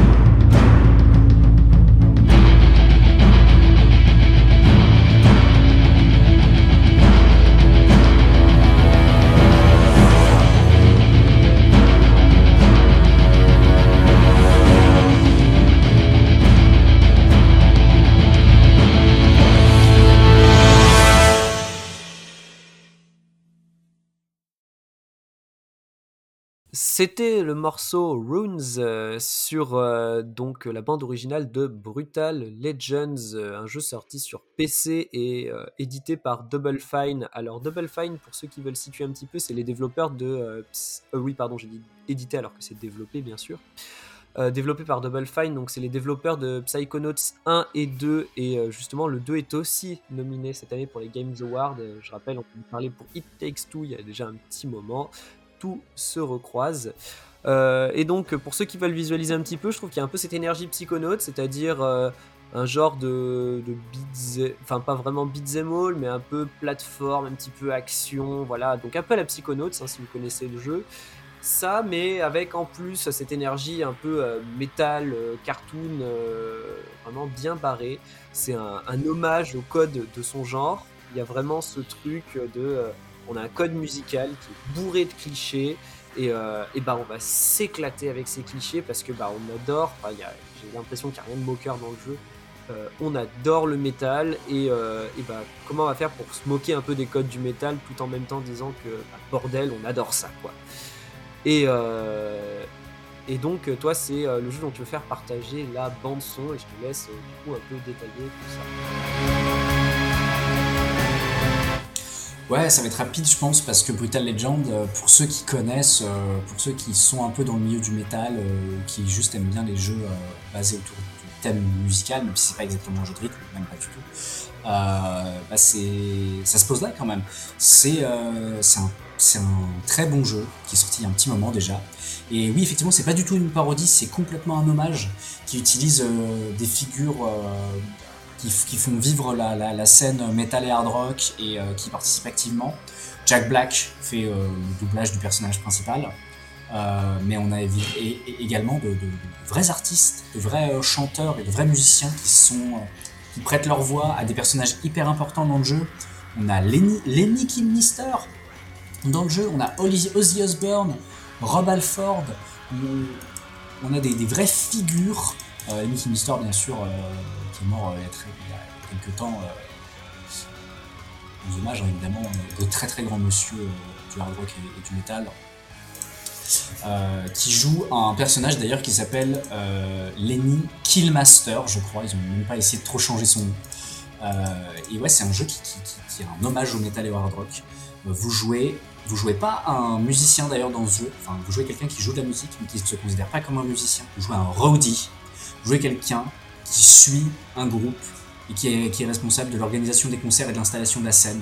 Quelqu'un qui est sur la route avec le groupe, ça s'appelle un roadie. Et euh, il a été téléporté, euh, il a été envoyé plutôt dans euh, le monde du métal, l'univers du métal où tout est régi par la musique, le rock et le métal. Vous allez affronter des factions, aider un peu votre faction justement à, remporter la bataille contre le, grand méchant vilain black métalleux qui ressemble juste à un démon grisâtre. Euh, vous allez être euh, le, héros de l'histoire euh, qui fait du métal et qui fait des éclairs. Et ça rend complètement hommage au code. Et je partage ce jeu-là parce que s'il y a des gens qui euh, aiment pas du tout le, le métal et le hard rock, c'est pas du tout dans cette direction que je regarde, en Noël, c'est un jeu qui peut vous faire aimer le genre parce qu'il il se moque de lui-même, parce qu'il est tout à fait conscient de ce qu'il aime et qu'il est tout à fait fier de ce qu'il est, et que la bande son est remplie de, euh, morceaux cultes de métal et de hard rock et de morceaux un peu moins connus. Et euh, toute la toute l'OST, euh, qui est pas si originale que ça du coup parce que c'est une combinaison de tout un tas de, morceaux, euh, de morceaux connus, de groupes connus, euh, est absolument incroyable.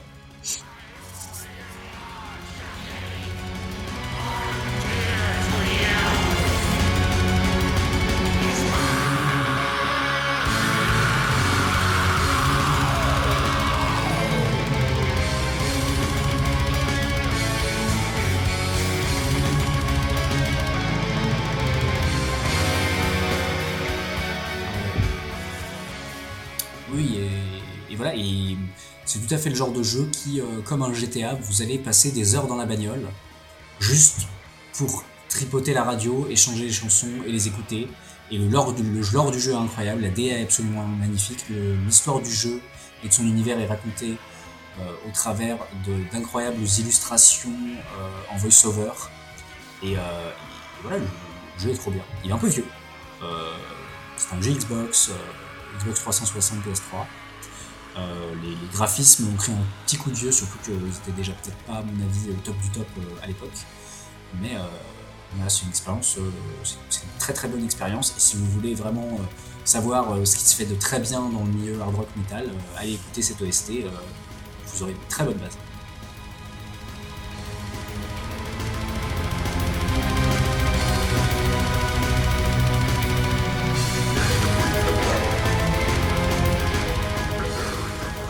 Bien.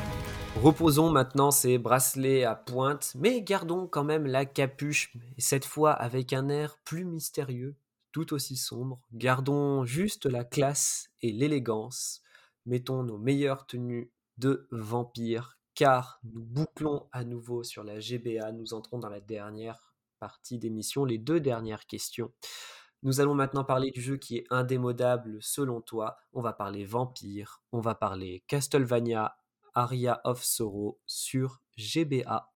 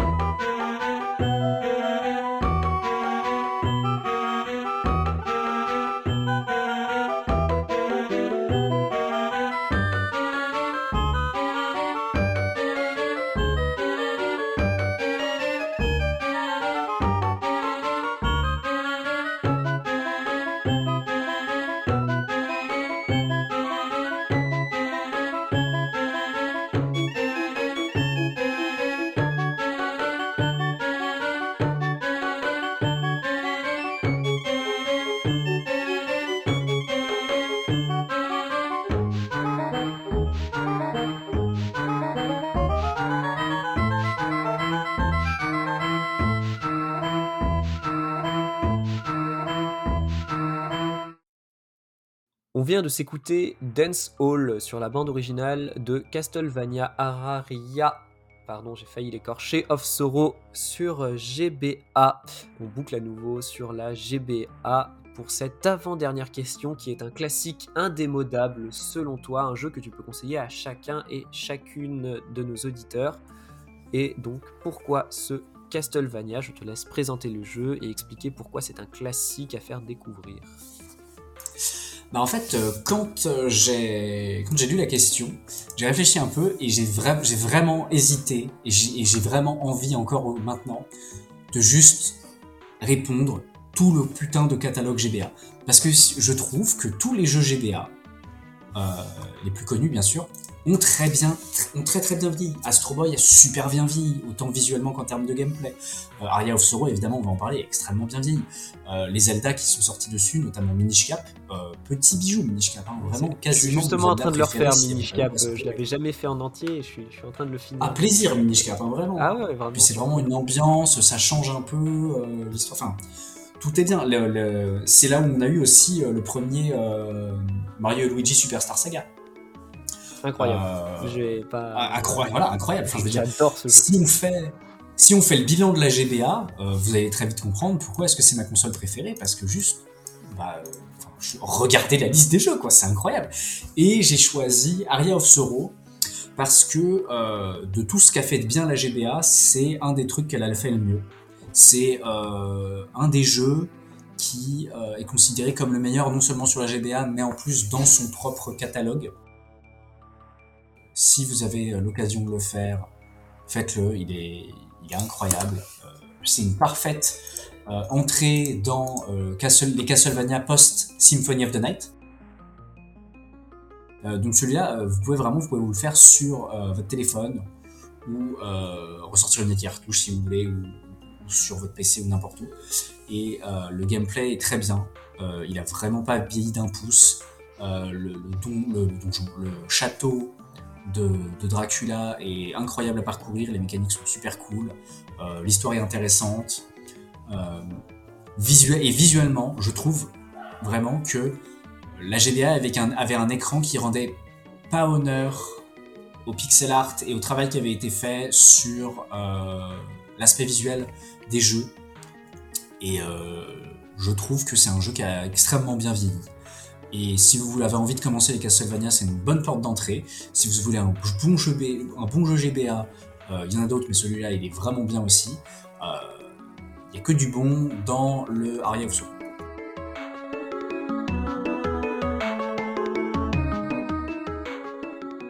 Eh bien, nous allons finalement baisser notre capuche, enlever notre manteau. Nous sortons de la dark zone. Euh, et nous abordons maintenant la dernière question de cette émission, cette question traditionnelle que je pose à chaque fois à la fin du podcast. Un jeu auquel tu planifies de jouer, un jeu auquel tu veux jouer plus tard. Et euh, nous terminerons donc sur du RPG. Euh, nous parlerons maintenant, et pour terminer, de Baldur's Gate 3. On en écoute un morceau tout de suite.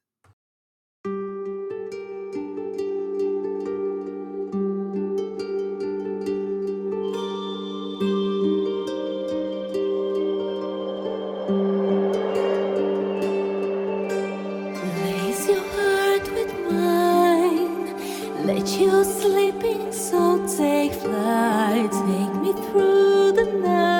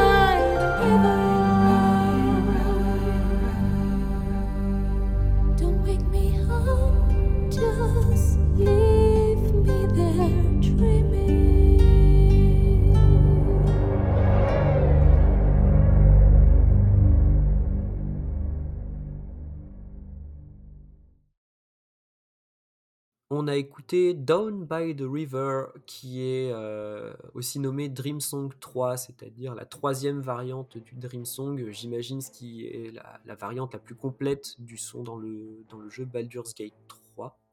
Euh, et c'est donc le jeu auquel tu planifies de jouer, que tu veux essayer plus tard. C'est un RPG. Euh, pourquoi Baldur's Gate 3 plus tard? Parce qu'en plus, c'est un jeu qui, est, je crois, n'est pas sorti euh, aujourd'hui. Donc pourquoi maintenant Et pourquoi ce jeu-là?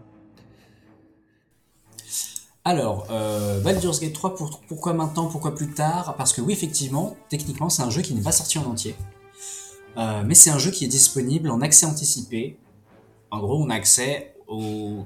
Alors, on n'est pas sûr, hein, mais on suppose que c'est les 5-10 premiers pourcents du jeu, euh, les 4 premiers niveaux des personnages. Euh, et c'est un jeu que j'attends activement parce qu'en fait, je. Bon, je, l'ai glissé à 2-3 moments dans, le podcast. Vous m'aurez grillé, je suis un grand fan de jeux de rôle. Et notamment de Donjons et Dragons, que j'ai découvert assez tard, mais qui est pour moi un des meilleurs systèmes. Et quand j'ai découvert que l'Ariane Studio y avait ce petit jeu indé euh, un peu sympa dont on avait un petit peu parlé, qui, qui, est, qui est Divinity Original Sin 2. Elle allait s'occuper de faire un Baldur's Gate 3, basé sur le système Donjon Dragon 5ème édition. Je me suis dit, putain, mais incroyable, faut absolument que je teste ça. Et donc, j'y suis allé, j'ai testé euh, la version accès anticipé. Et effectivement, le jeu est incroyable. Mais en fait, le jeu est tellement bien et répond tellement à mes attentes. C'est tellement juste une expérience Donjons et Dragons euh, transposée euh, de manière belle en jeu vidéo en reprenant le, gameplay d'une manière suffisamment fluide pour être jouable, mais suffisamment complexe pour qu'on se retrouve ses repères, euh, néophyte comme euh, nouveau venu. C'est tellement une belle transposition que j'ai joué euh, les deux premières heures et que je me suis dit consciemment Peanuts. Bon, je m'appelle pas Peanuts dans la vraie vie, mais enfin, c'est comme ça, euh, tu vas arrêter de jouer à ce, jeu immédiatement. Parce que, à un moment donné, de toute façon, tu vas te heurter au mur de verre qui est bah, la fin de la version démo. Euh, et tu vas, euh, être frustré.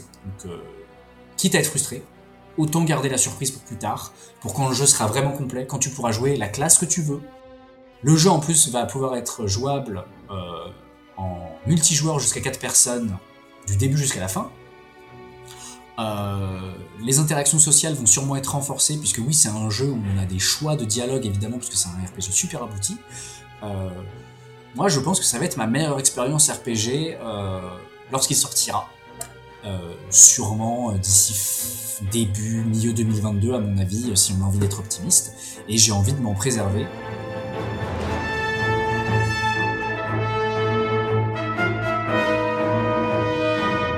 Voilà, j'ai envie de, de, me plonger dans ce jeu et j'ai hâte. Et j'ai presque plus hâte de la sortie de Baldur's Gate que de la sortie de Breath of the Wild 2. Parce que Baldur's Gate, je sais que je vais pas être déçu. Breath of the Wild, comme on l'a dit, j'ai un peu cette appréhension de Ah, je vais, me dire c'est moins bien que le 1. Alors que peut-être pas. Donc, euh, voilà, c'est ma grosse attente. C'est le jeu auquel j'ai envie de jouer et que, pour l'instant, euh, je teste mes nerfs. Euh, j'ai désinstallé l'icône de mon bureau parce que sinon j'allais le lancer. J'attends d'être dans les meilleures conditions.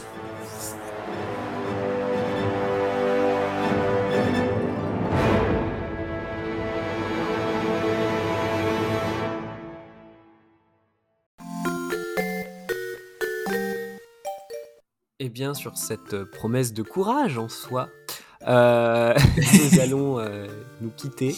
Euh, je, te remercie pour ces, quelques échanges du coup sur euh, ces jeux auxquels tu as joué, tu joues encore en ce moment et sur lesquels tu joueras plus tard. Je vais te laisser le petit mot de la fin. Euh, quant à moi, je vous remercie euh, d'avoir eu le courage, d'écouter le podcast juste là, jusque là, pardon. Euh, je vous souhaite, comme d'habitude, bah, de bons moments de jeux vidéo. Et de passer, pourquoi pas même de bons moments partagés de jeux vidéo avec vos proches et toutes les personnes qui vous sont chères. Je te laisse le mot de la fin. Ben, merci de m'avoir écouté monologuer pendant Dieu sait combien d'heures. Bonne chance pour le montage. un plaisir de venir et d'échanger et de vous proposer des trucs et, et juste de parler de jeux vidéo. Et le mot de la fin sera cucurbitacé. Here comes a new challenger! C'était Power Noël dans J2P2.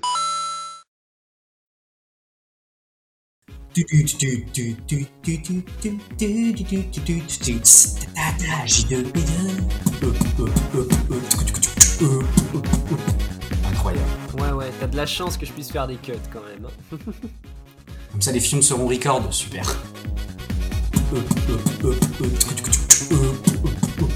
Incroyable. Mesdames et messieurs. euh, tu sais quoi, on a qu'à dire qu'on s'en fout. Très jolie la transition, très très beau. Mesdames et messieurs.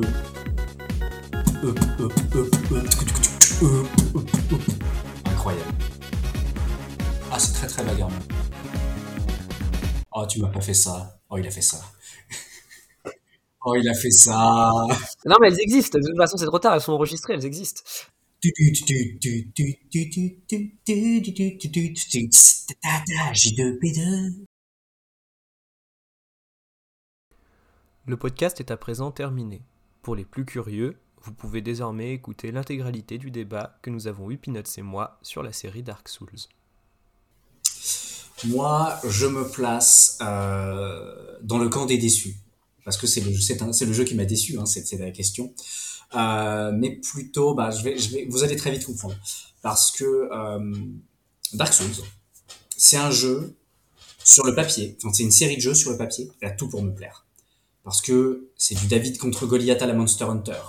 Parce que c'est un univers euh, incroyable et intéressant. Parce que c'est des musiques, euh, c'est des musiques euh, entraînantes quand même, qui, qui euh, comme, comme tu me l'as dit en off, euh, se ressemblent un peu toutes, mais qui sont quand même euh, voilà, dans un certain esprit. C'est et c'est surtout un univers visuel, graphique et d'ambiance tellement unique et développé et qui en même temps rappelle tellement de choses, qui rappelle euh, le, RPG traditionnel euh, dont je suis euh, un grand fan, qui est très très très largement inspiré de, Donjons et Dragons et de tous les RPG de manière générale, qui lui a donné sa propre patte, qui est en même temps pas mal inspiré de l'horreur Lovecraftienne, que j'aime aussi pas mal, qui qui est visuellement intéressant, qui a une histoire profonde et, et, dans laquelle on peut euh, se perdre si vraiment on décide d'y aller, mais qu'on peut décider de complètement ignorer.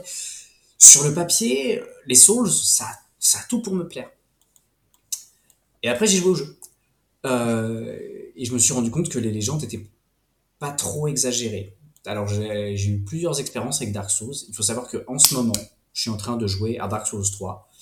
euh, parce que en préparant cette chronique, le nom des Souls est revenu et je me suis dit, bah, avant de l'enregistrer, on va peut-être peut-être le retenter, peut-être redonner une chance. euh, et ça m'a permis de changer un peu mon point de vue. Euh, moi, je trouve personnellement que euh, mon opinion au départ, c'était que la difficulté des Souls, le fait que les, les Dark Souls soient si difficiles, ce soit pas une bonne chose du tout. Parce que ça empêche certaines personnes tout simplement de jouer au jeu. Parce qu'ils n'ont pas la patience, ils n'ont pas le temps, ils n'ont pas les nerfs. Parce que tout simplement, on n'est pas tous égaux face à la difficulté. Et ça, je, personne ne peut le nier. On n'est pas tous égaux face à la, difficulté, c'est tout.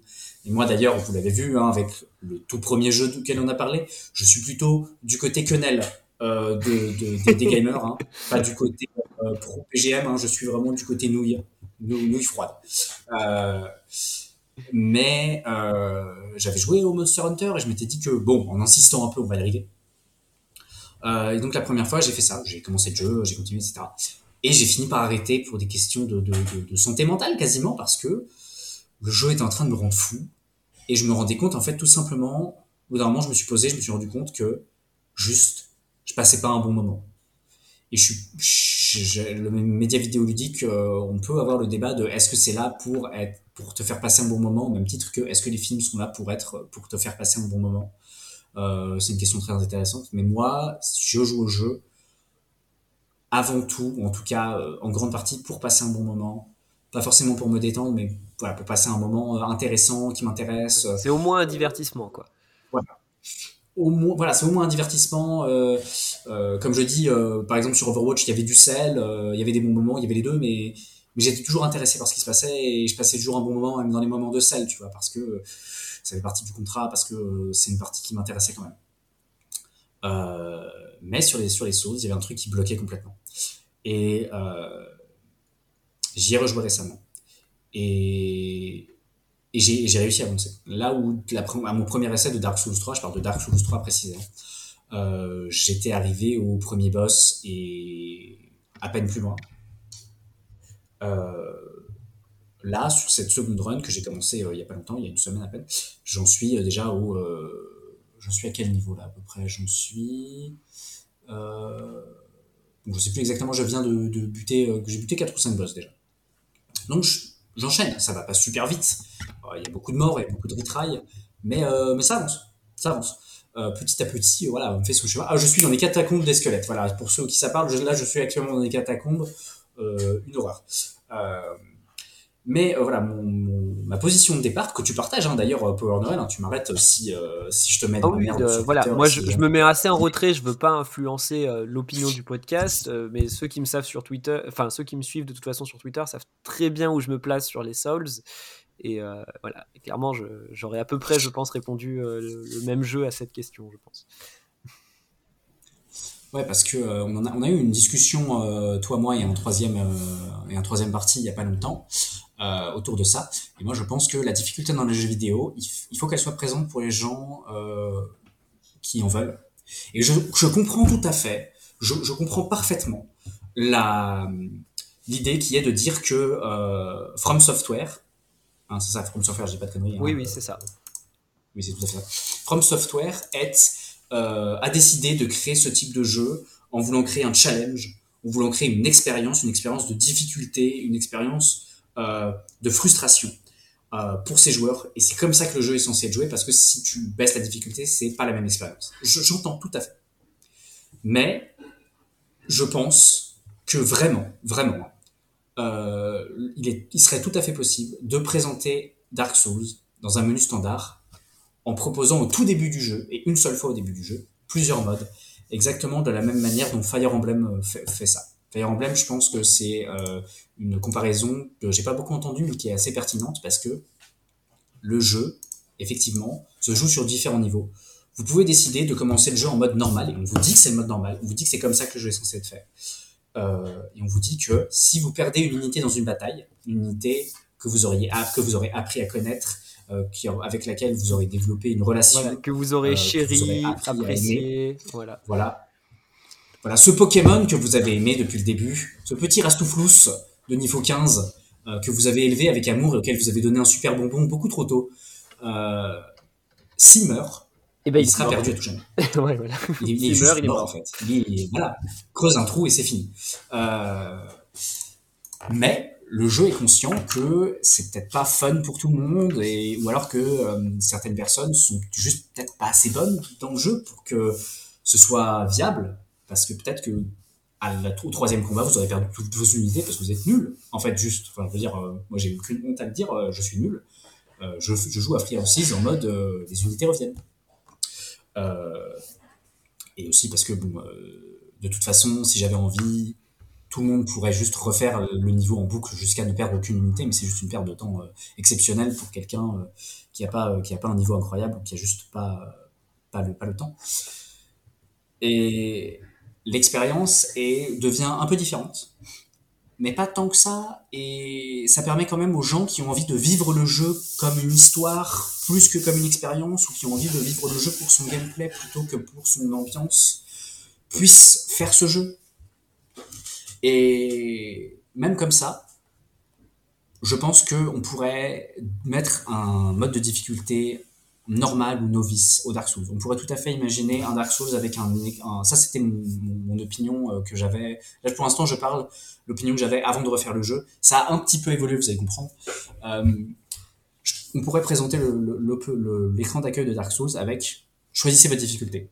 Vous, choisissez, vous la choisissez une seule fois, vous allez la garder. Si à un moment donné vous regrettez, faudra refaire toute la game. Parce que c'est comme ça que les Souls sont un peu... euh, c'est un peu cette mentalité qu'il y a dans les Souls de se dire, euh, voilà, c'est... Tu t'engages dans quelque Il chose. y a des choix à faire, il n'y a pas de cadeau non plus. Voilà, exactement.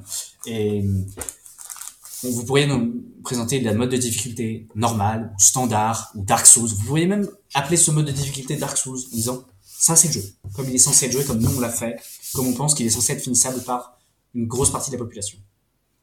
Et juste en dessous, mettre un mode novice, un mode, euh, un mode euh, débutant. On pourrait même appeler ça un mode homme d'affaires, j'ai pas le temps, un mode, euh, histoire, n'importe quel nom, qui juste, par exemple, réduirait les dégâts reçus ou augmenterait les dégâts euh, donnés de, et je vais dire un, chiffre au pif parce que je suis absolument pas développeur, 10-15%, j'en sais rien.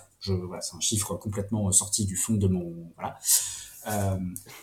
Et il est vrai que pour les personnes qui ont un, qui ont l'habitude des Dark Souls ou juste qui, qui, ont, qui, qui sont bons, qui sont good, euh, ça changerait euh, l'expérience. Mais il y a des personnes qui sont moins bons dans le jeu vidéo juste en fait et qui vivraient exactement la même expérience de difficulté et de, de, de, de, frustration avec ce mode-là qu'un vétéran jouant à un, un Dark Souls euh, de, manière, de manière normale. Parce que si on a déjà fait un Dark Souls, si on a beaucoup plus d'expérience avec le jeu vidéo, si on joue depuis beaucoup plus longtemps, si on a beaucoup plus de temps, ben en fait la difficulté c'est pas la même. Vous avez l'impression que vous êtes tous égaux face à la difficulté du Dark Souls. Je dis vous comme si je prenais les gens à partie, pas du tout, pas du tout. Vous êtes libre de vos opinions.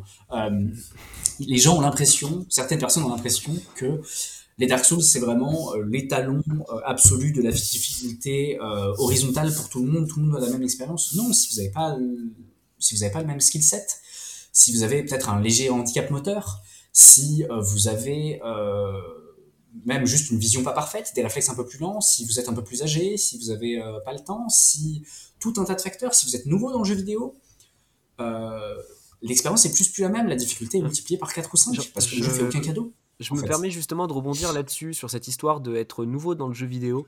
Euh, je sais malheureusement plus comment s'appelle cette vidéo. Vous trouverez une vidéo sur YouTube euh, d'un mec qui fait tester en fait, qui fait découvrir le jeu vidéo en fait à sa copine. Et, et ça m'énerve là de pas retrouver le nom exactement. Rasputin. Bah, j'ai... Rasputin. La chaise c'est Rasputin. Je saurais même pas te, te dire. Bah, si tu redonnes le nom du coup. Je, je, je, crois qu'on parle de la même chose. C'est Rasputin qui a fait des vidéos euh, où il fait tester des jeux à sa copine qui n'a jamais joué à un jeu vidéo avant. Voilà. Et, euh, et c'est assez intéressant. Et voilà, il existe des gens, donc euh, moi je prends particulièrement cette vidéo-là, ça m'avait marqué. Euh, la personne, en fait, il y a vraiment le moment qui est filmé à la caméra où la fille, la, la, copine, découvre qu'en fait le stick droit permet de déplacer une caméra. Et en fait, juste voilà, il y, y, a des gens pour qui déjà déplacer une caméra, c'est compliqué. Et donc, euh, à partir de ce moment-là, tu vois, tu parlais de, de difficultés qui étaient extrêmement relatives d'une personne à une autre. Vous, vous doutez bien que cette personne-là, on peut pas la mettre devant un soul, c'est même pas envisageable, ou en tout cas pas en l'état. Ou alors, ça va lui demander en tout cas un investissement de temps qui sera pas du tout horizontal, comme tu le disais. Quoi. Mmh. Et, et du coup, par contre, moi, tu je pense que tu avais y a des gens changé, disent... tu avais changé d'opinion. Tu disais à ta oui, mais je, je, oui, je vais, je vais sauter un peu. Euh, je, vais, je vais finir juste un peu. J'ai deux, j'ai deux, trois trucs à finir. Ensuite, je passerai à la nouvelle opinion qui est pas si différente que ça. Euh, c'est aussi que euh, j'ai complètement oublié ce que je voulais dire. Euh, Fnustre, j'ai qu'est-ce que je voulais dire? Ça, t'as de, de, la chance que je puisse faire des cuts magiques quand même. Bah, on n'est pas en live, heureusement. Euh... Qu'est-ce que je dire? Tu m'as coupé, tu m'as complètement la, la découverte et la difficulté euh... horizontale. Ouais, ouais, la difficulté horizontale, euh, l'investissement de temps, d'argent et euh... non, pas surtout de temps, d'argent, mais ça n'avait pas un rapport avec ça. ça c'était autre chose. C'était oui, oui, c'est c'est bon, j'ai retour. Vas-y, reprends. Et moi, ça, moi, je pense que c'est problématique parce que moi, je pense que le jeu vidéo euh, dans l'état actuel, il y a, beaucoup de gens qui disent que le jeu vidéo est, déjà un art. Moi, je pense que c'est encore euh, qu'il est encore un peu jeune, que c'est, il a le potentiel de devenir un vrai art, que tout est là, qu'il y a certains jeux qui effectivement peuvent être considérés comme des œuvres d'art, mais qu'il manque encore pas mal de maturité pour que, dans son ensemble, le jeu vidéo puisse être euh, considéré comme un art. Et l'une des raisons qui font que je suis un peu réticent à vraiment lui donner ce titre, même si bon, j'ai aucune c'est pas moi qui décide ce qui est de l'art ou ce qui est pas de l'art, on est bien d'accord, hein, mais c'est mon opinion, ça n'engage que moi, c'est que, euh, par exemple, La Joconde, ou euh, Slumdog Millionnaire, ou, euh, j'en sais rien moi, euh, La Méduse de, Milo, n'importe quelle œuvre d'art, quelqu'un qui a envie de l'expérimenter, de, de, vivre cette expérience, de, de, voir et, et de s'imprégner de cette œuvre, tout ce qu'il a à faire, c'est y aller, regarder, ou toucher, ou lire, ou regarder, ou vivre. Tout dépend hein, de ce que de, ce qu'on parle. Mais ça ne demande pas un investissement absolument incroyable. Euh, et surtout, la, la, la promesse, c'est que quoi qu'il arrive, elle va être capable de finir entre guillemets l'œuvre. C'est-à-dire que quelqu'un qui n'a jamais, qui ne connaît absolument rien en art, qui se dit j'ai envie d'aller voir la Joconde parce que j'ai envie euh, de voir ce que c'est. J'ai envie de savoir pourquoi est-ce qu'il y a tout, cette, toute cette histoire, pourquoi est-ce que tout le monde est fou de la Joconde. Il va aller au musée, il va la regarder, et c'est tout. Et s'il a envie d'en apprendre plus, tout ce qu'il aura besoin de faire, c'est euh, demander à des gens, aller se renseigner sur, euh, sur Internet, etc. Et, et avec Dark Souls, ça, c'est juste pas possible. Parce que vous allez vouloir, il y a des gens qui vont vouloir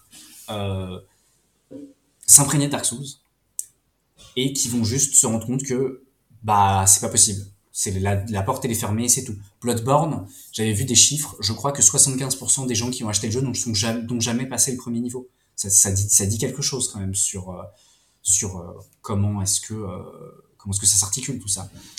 Et quelqu'un m'a dit que oui, mais mettre un mode à, à Dark Souls, c'est gâcher un peu l'œuvre. Non, parce que comme j'ai dit, euh, la difficulté est pas la même pour tout le monde, donc la difficulté sera toujours là. Et euh, quelqu'un m'a dit également que ouais, mais si quelqu'un, c'est la même chose pour les œuvres d'art, parce que si on n'a pas le bagage culturel, on peut pas la comprendre en entier. Oui, c'est vrai, mais on peut juste demander à quelqu'un de l'expliquer, et pas forcément en entier d'ailleurs, parce qu'une œuvre ça s'interprète, donc on peut juste demander euh, un- une courte histoire de l'artiste. Euh, peut-être une courte histoire de, l'œuvre ou du courant de pensée qui lui a donné naissance, ou peut-être juste une petite anecdote, histoire d'avoir juste ce qu'il faut, juste ce qu'il faut d'informations pour être plus à même de recevoir euh, l'œuvre et d'ensuite de pouvoir voilà se faire une opinion euh, personnelle dessus, pouvoir la, la- vivre soi-même. Et donc je pense que ça vraiment, le fait de juste être incapable d'apprécier une œuvre, c'est un truc qui est unique aux jeux vidéo euh, à l'heure actuelle et qui, qui, qui pose un peu problème. Et, euh, Et donc là, on va passer euh, à la deuxième phase. Ah. Tu- Non, je, je voulais juste compléter voilà, sur cette histoire. Effectivement, tu, tu parlais, en gros, ce, qui, ce que ça rejoint aussi, c'est les thématiques d'accessibilité. Et bon, là, j'y vais sur l'opinion un peu plus personnelle, effectivement. Euh, mais en fait, voilà, moi, ce qui me pose problème avec Dark Souls aussi, c'est tout ce truc de. euh, alors, je, je vais pas nier euh, le fait que c'est probablement un monument du jeu vidéo. Ça, je veux dire, je veux pas le nier. Je veux dire, quand un- une série de jeux crée un genre à part entière, on peut pas nier l'impact de la, série qu'il y a eu sur le médium. Je veux dire, on, retrouve même des rayonnements de Dark Souls dans, des jeux qui en sont pourtant très éloignés. Donc voilà, je vais, je vais pas nier ça. Euh, cependant, par contre, du coup, ce que, ça crée comme problème, c'est que bah, du coup, euh, si je veux comprendre le médium du jeu vidéo, euh, je suis obligé d'en comprendre parfois les genres principaux, et que bah, en fait, ce genre, il n'est pas accessible. Et donc, on peut pas dire, je pense, d'une part que il est important pour le jeu vidéo que Dark Souls existe, et il est important pour comprendre le jeu vidéo de comprendre Dark Souls, et d'autre part dire, tais-toi, tu peux pas jouer à Dark Souls. Voilà, je pense que c'est deux visions qui sont complètement incompatibles. Euh, je prends l'exemple, euh, parce qu'on y reviendra un petit peu plus tard dans le podcast, du Metroidvania, euh, c'est-à-dire, euh, bah voilà, on l'appelle comme ça parce que à l'origine du jeu sont les Metroid et les Castlevania. Bah, je peux démarrer un Castlevania et je peux démarrer un Metroid. Je peux peut-être ne pas le finir, je peux avoir des difficultés à le faire. Rien de comparable avec Dark Souls justement, et au moins je peux comprendre l'essence du genre en, en démarrant les jeux, ce qui est pas du tout, du tout le cas avec Dark Souls. Jamais je ne comprendrai l'essence de Dark Souls. Du coup, jamais je ne comprendrai l'essence du Soulsborne. Et euh, du coup, a priori, euh, si j'en crois euh, les fervents défenseurs de Dark Souls, jamais je ne comprendrai un pan entier du jeu vidéo. Et ça, dans le meilleur des cas, on peut juste dire que c'est dommage, et dans le pire des cas, on peut dire que c'est vouloir rendre une certaine partie de la culture assez inaccessible, et c'est une opinion qui ne me plaît pas. Voilà. Ça, c'était mon opinion à 2 centimes et elle n'engage que moi. Vous pouvez, euh, si ça vous déplaît, bah, vous désabonner du podcast. Ça me rendra fort euh, malheureux. Euh, mais si ça vous plaît, vous pouvez vous abonner au podcast. J'imagine que c'est un genre de bail de youtubeur. Je sais même pas si. La plupart des gens, si vous écoutez, vous êtes déjà abonnés. C'est pas grave. Allez-y. Et, je te laisse reprendre du coup sur, sur ta deuxième run. Voilà, après cette courte parenthèse. Oui. Euh, ça, fait, ça fait un moment qu'on parle de Dark Souls, mais il y a des choses à dire sur Dark Souls. hein. Comme tu dis, c'est c'est Bah, c'est lourd. c'est un Voilà, monument. c'est- un des. Je crois que c'est le jeu le plus populaire qui divise le plus. C'est, enfin, c'est. Et donc j'ai fait une deuxième run parce que exactement les mêmes raisons que toi en fait. Je, ça m'intéresse euh, de, de, de, de, de, juste comprendre en fait, de juste comprendre cette, cette, ce, ce, ce- la, la commune qui aime ce jeu euh, et de l'expérimenter parce que comme j'ai dit sur le papier, vraiment Dark Souls ça a tout pour me plaire. Les armures je les trouve absolument incroyables, la DA est, folle, enfin voilà quoi. Et euh, et aussi, j'avais vraiment envie de me dire euh, j'aurais tout essayé voilà même, même si je, même en me disant je le fais une deuxième fois et je m'arrête au bout de 4 heures parce que vraiment je peux pas au moins je me suis dit bon voilà je l'aurais laissé une deuxième chance je l'ai fait et il se trouve que j'avance dans le jeu je, je, je, je sais pas si je vais le finir euh, mais là au rythme auquel je suis lancé il y a moyen que oui effectivement je finisse le jeu et je maintiens tout ce que j'ai dit jusqu'à présent sur le fait que la difficulté, n'est pas tous égaux face à la difficulté. Mais maintenant, je comprends un peu mieux les gens qui me disent que Dark Souls, en fait, il n'est pas si difficile que ça. Parce que, en fait, il est vrai que la mécanique de pouvoir ramener les souls, les, les, les âmes, pardon, de, en fait, lorsqu'on meurt dans Dark Souls, il y a deux choses qui sont, euh, qui sont insupportables et qui vraiment font la difficulté du jeu. La première, c'est qu'il va falloir se retaper tout le chemin euh, jusqu'à là au point où vous en étiez. Et des fois, c'est long et vous risquez de, de remourir sur le chemin et de rebelote. Euh, et tous les ennemis en repop, euh, etc. Et chaque ennemi est un combat dans Dark Souls. hein. Chaque ennemi, chaque ennemi est un combat. Et la deuxième chose, c'est que vous perdez vos âmes. Et du coup, ça revient à ce que je disais jusqu'avant. Si vous remeurez, si vous remourez pardon sur le chemin, euh, vous perdez vos âmes, vous perdez votre progression, et les âmes, c'est pas une petite chose à perdre, parce que c'est ce qui permet d'avancer dans le jeu. Donc si vous, êtes mort à un endroit parce que vous étiez trop faible et que vous perdez vos âmes, ben, vous n'allez pas pouvoir devenir plus fort pour revenir à l'endroit où vous en étiez, le dépasser et aller vers la suite. Mais lorsque on a l'habitude de cette mécanique, euh, ça devient moins frustrant avec le temps de se dire j'ai perdu euh, ah j'ai perdu 4000 âmes euh, merde je vais me taper une petite euh, séance de farm et je vais les retrouver. Ou alors, ah là je suis mort, bon c'était un peu de ma faute, j'aurais pu me téléporter avec cet objet qui traîne dans mon inventaire depuis, depuis euh, 4 heures. Mais la difficulté est toujours là. Le, le, le fait que ce soit pas euh, si grave de mourir, on ne change pas le fait qu'on meurt toutes les 14 secondes. Et euh, également, je me suis rendu compte de deux choses dont je, qui, sont des choses vraiment extrêmement négatives en plus. hein. C'est que d'un côté, je me rends compte qu'en fait, la difficulté est là, euh, mais pour moi, est pas un obstacle si important au deuxième essai. Peut-être parce que je, je savais plus à quoi je m'attendais, peut-être parce que entre temps, j'ai fait tout un tas d'autres jeux, peut-être juste j'ai progressé en fait, tout simplement. Euh, tout un tas de raisons. Voilà, la deuxième run se fait pas dans le plaisir, dans un plaisir incroyable, mais euh, se fait pour l'instant. Voilà, je, galère, je galère, hein, mais j'avance. Mais je me suis rendu compte de deux autres choses, c'est que euh, le jeu est difficile, mais en fait, ce qui le rend vraiment compliqué, c'est qu'il est incroyablement frustrant. Chaque aspect du jeu est là pour être frustrante. Chaque détour de couloir est là pour vous faire penser que vous allez mourir. Chaque ennemi est placé d'une manière à vous défoncer. Euh, chaque euh, chaque piège est là vraiment pour vous tuer. Rien ne pardonne dans Dark Souls. Euh, lorsque vous êtes arrivé à la, fin d'un, lorsque vous mourrez au milieu d'un donjon, vous devez vous retaper tout le chemin, c'est long. Les raccourcis sont débloqués, mais même les raccourcis, vous ne pouvez pas gagner tant de temps que ça. Et surtout lorsque vous allez battre un boss, si vous mourrez, et évidemment vous allez mourir parce qu'il faut apprendre les patterns avant de buter le boss. Hein, c'est un truc qui a été appris dans Monster Hunter. Euh, là encore, entre le boss et le respawn, il va falloir se taper tout le chemin. Et peut-être qu'en chemin vous allez mourir. Peut-être qu'en chemin vous allez vous prendre des dégâts gratuits euh, qui ne servent à rien, à part vous ralentir et rendre euh, le combat de boss plus compliqué. Et chacun de ces éléments pris séparément, ça additionne une frustration absolument incroyable qui que euh, le moment est pas agréable encore une fois pour moi euh, particulièrement. Je vais, je vais pousser parce que j'ai envie de le finir, même si je passe pas un bon moment, je vais pousser. Et il y a aussi une autre chose, c'est que le jeu est incroyablement cryptique. euh, au jour d'aujourd'hui. J'ai dû regarder plusieurs vidéos tuto pour comprendre comment est-ce que fonctionne le système d'armes, parce que rien n'expliquait. Et ça vient de la part d'un mec qui a passé les six dernières années à jouer à tous les systèmes de JDR différents qu'il pouvait trouver, avant de tomber sur, sur la cinquième édition, qui est une très bonne édition. Euh, donc, des tables cryptiques avec des chiffres dans tous les sens et des maths euh, qui s'additionnent pour faire des dégâts, je connais. Mais même là, c'est compliqué. Le jeu n'explique rien. Et, ça, ça rajoute à la barrière à l'entrée. Parce que, euh, bah, cryptique, donc les, gens vont devoir soit improviser et faire n'importe quoi et le jeu encore plus dur, soit prendre du temps et on n'a pas toujours. Et en plus, la frustration qui vraiment est un ennemi plus important que la difficulté qui est pourtant très très énervée.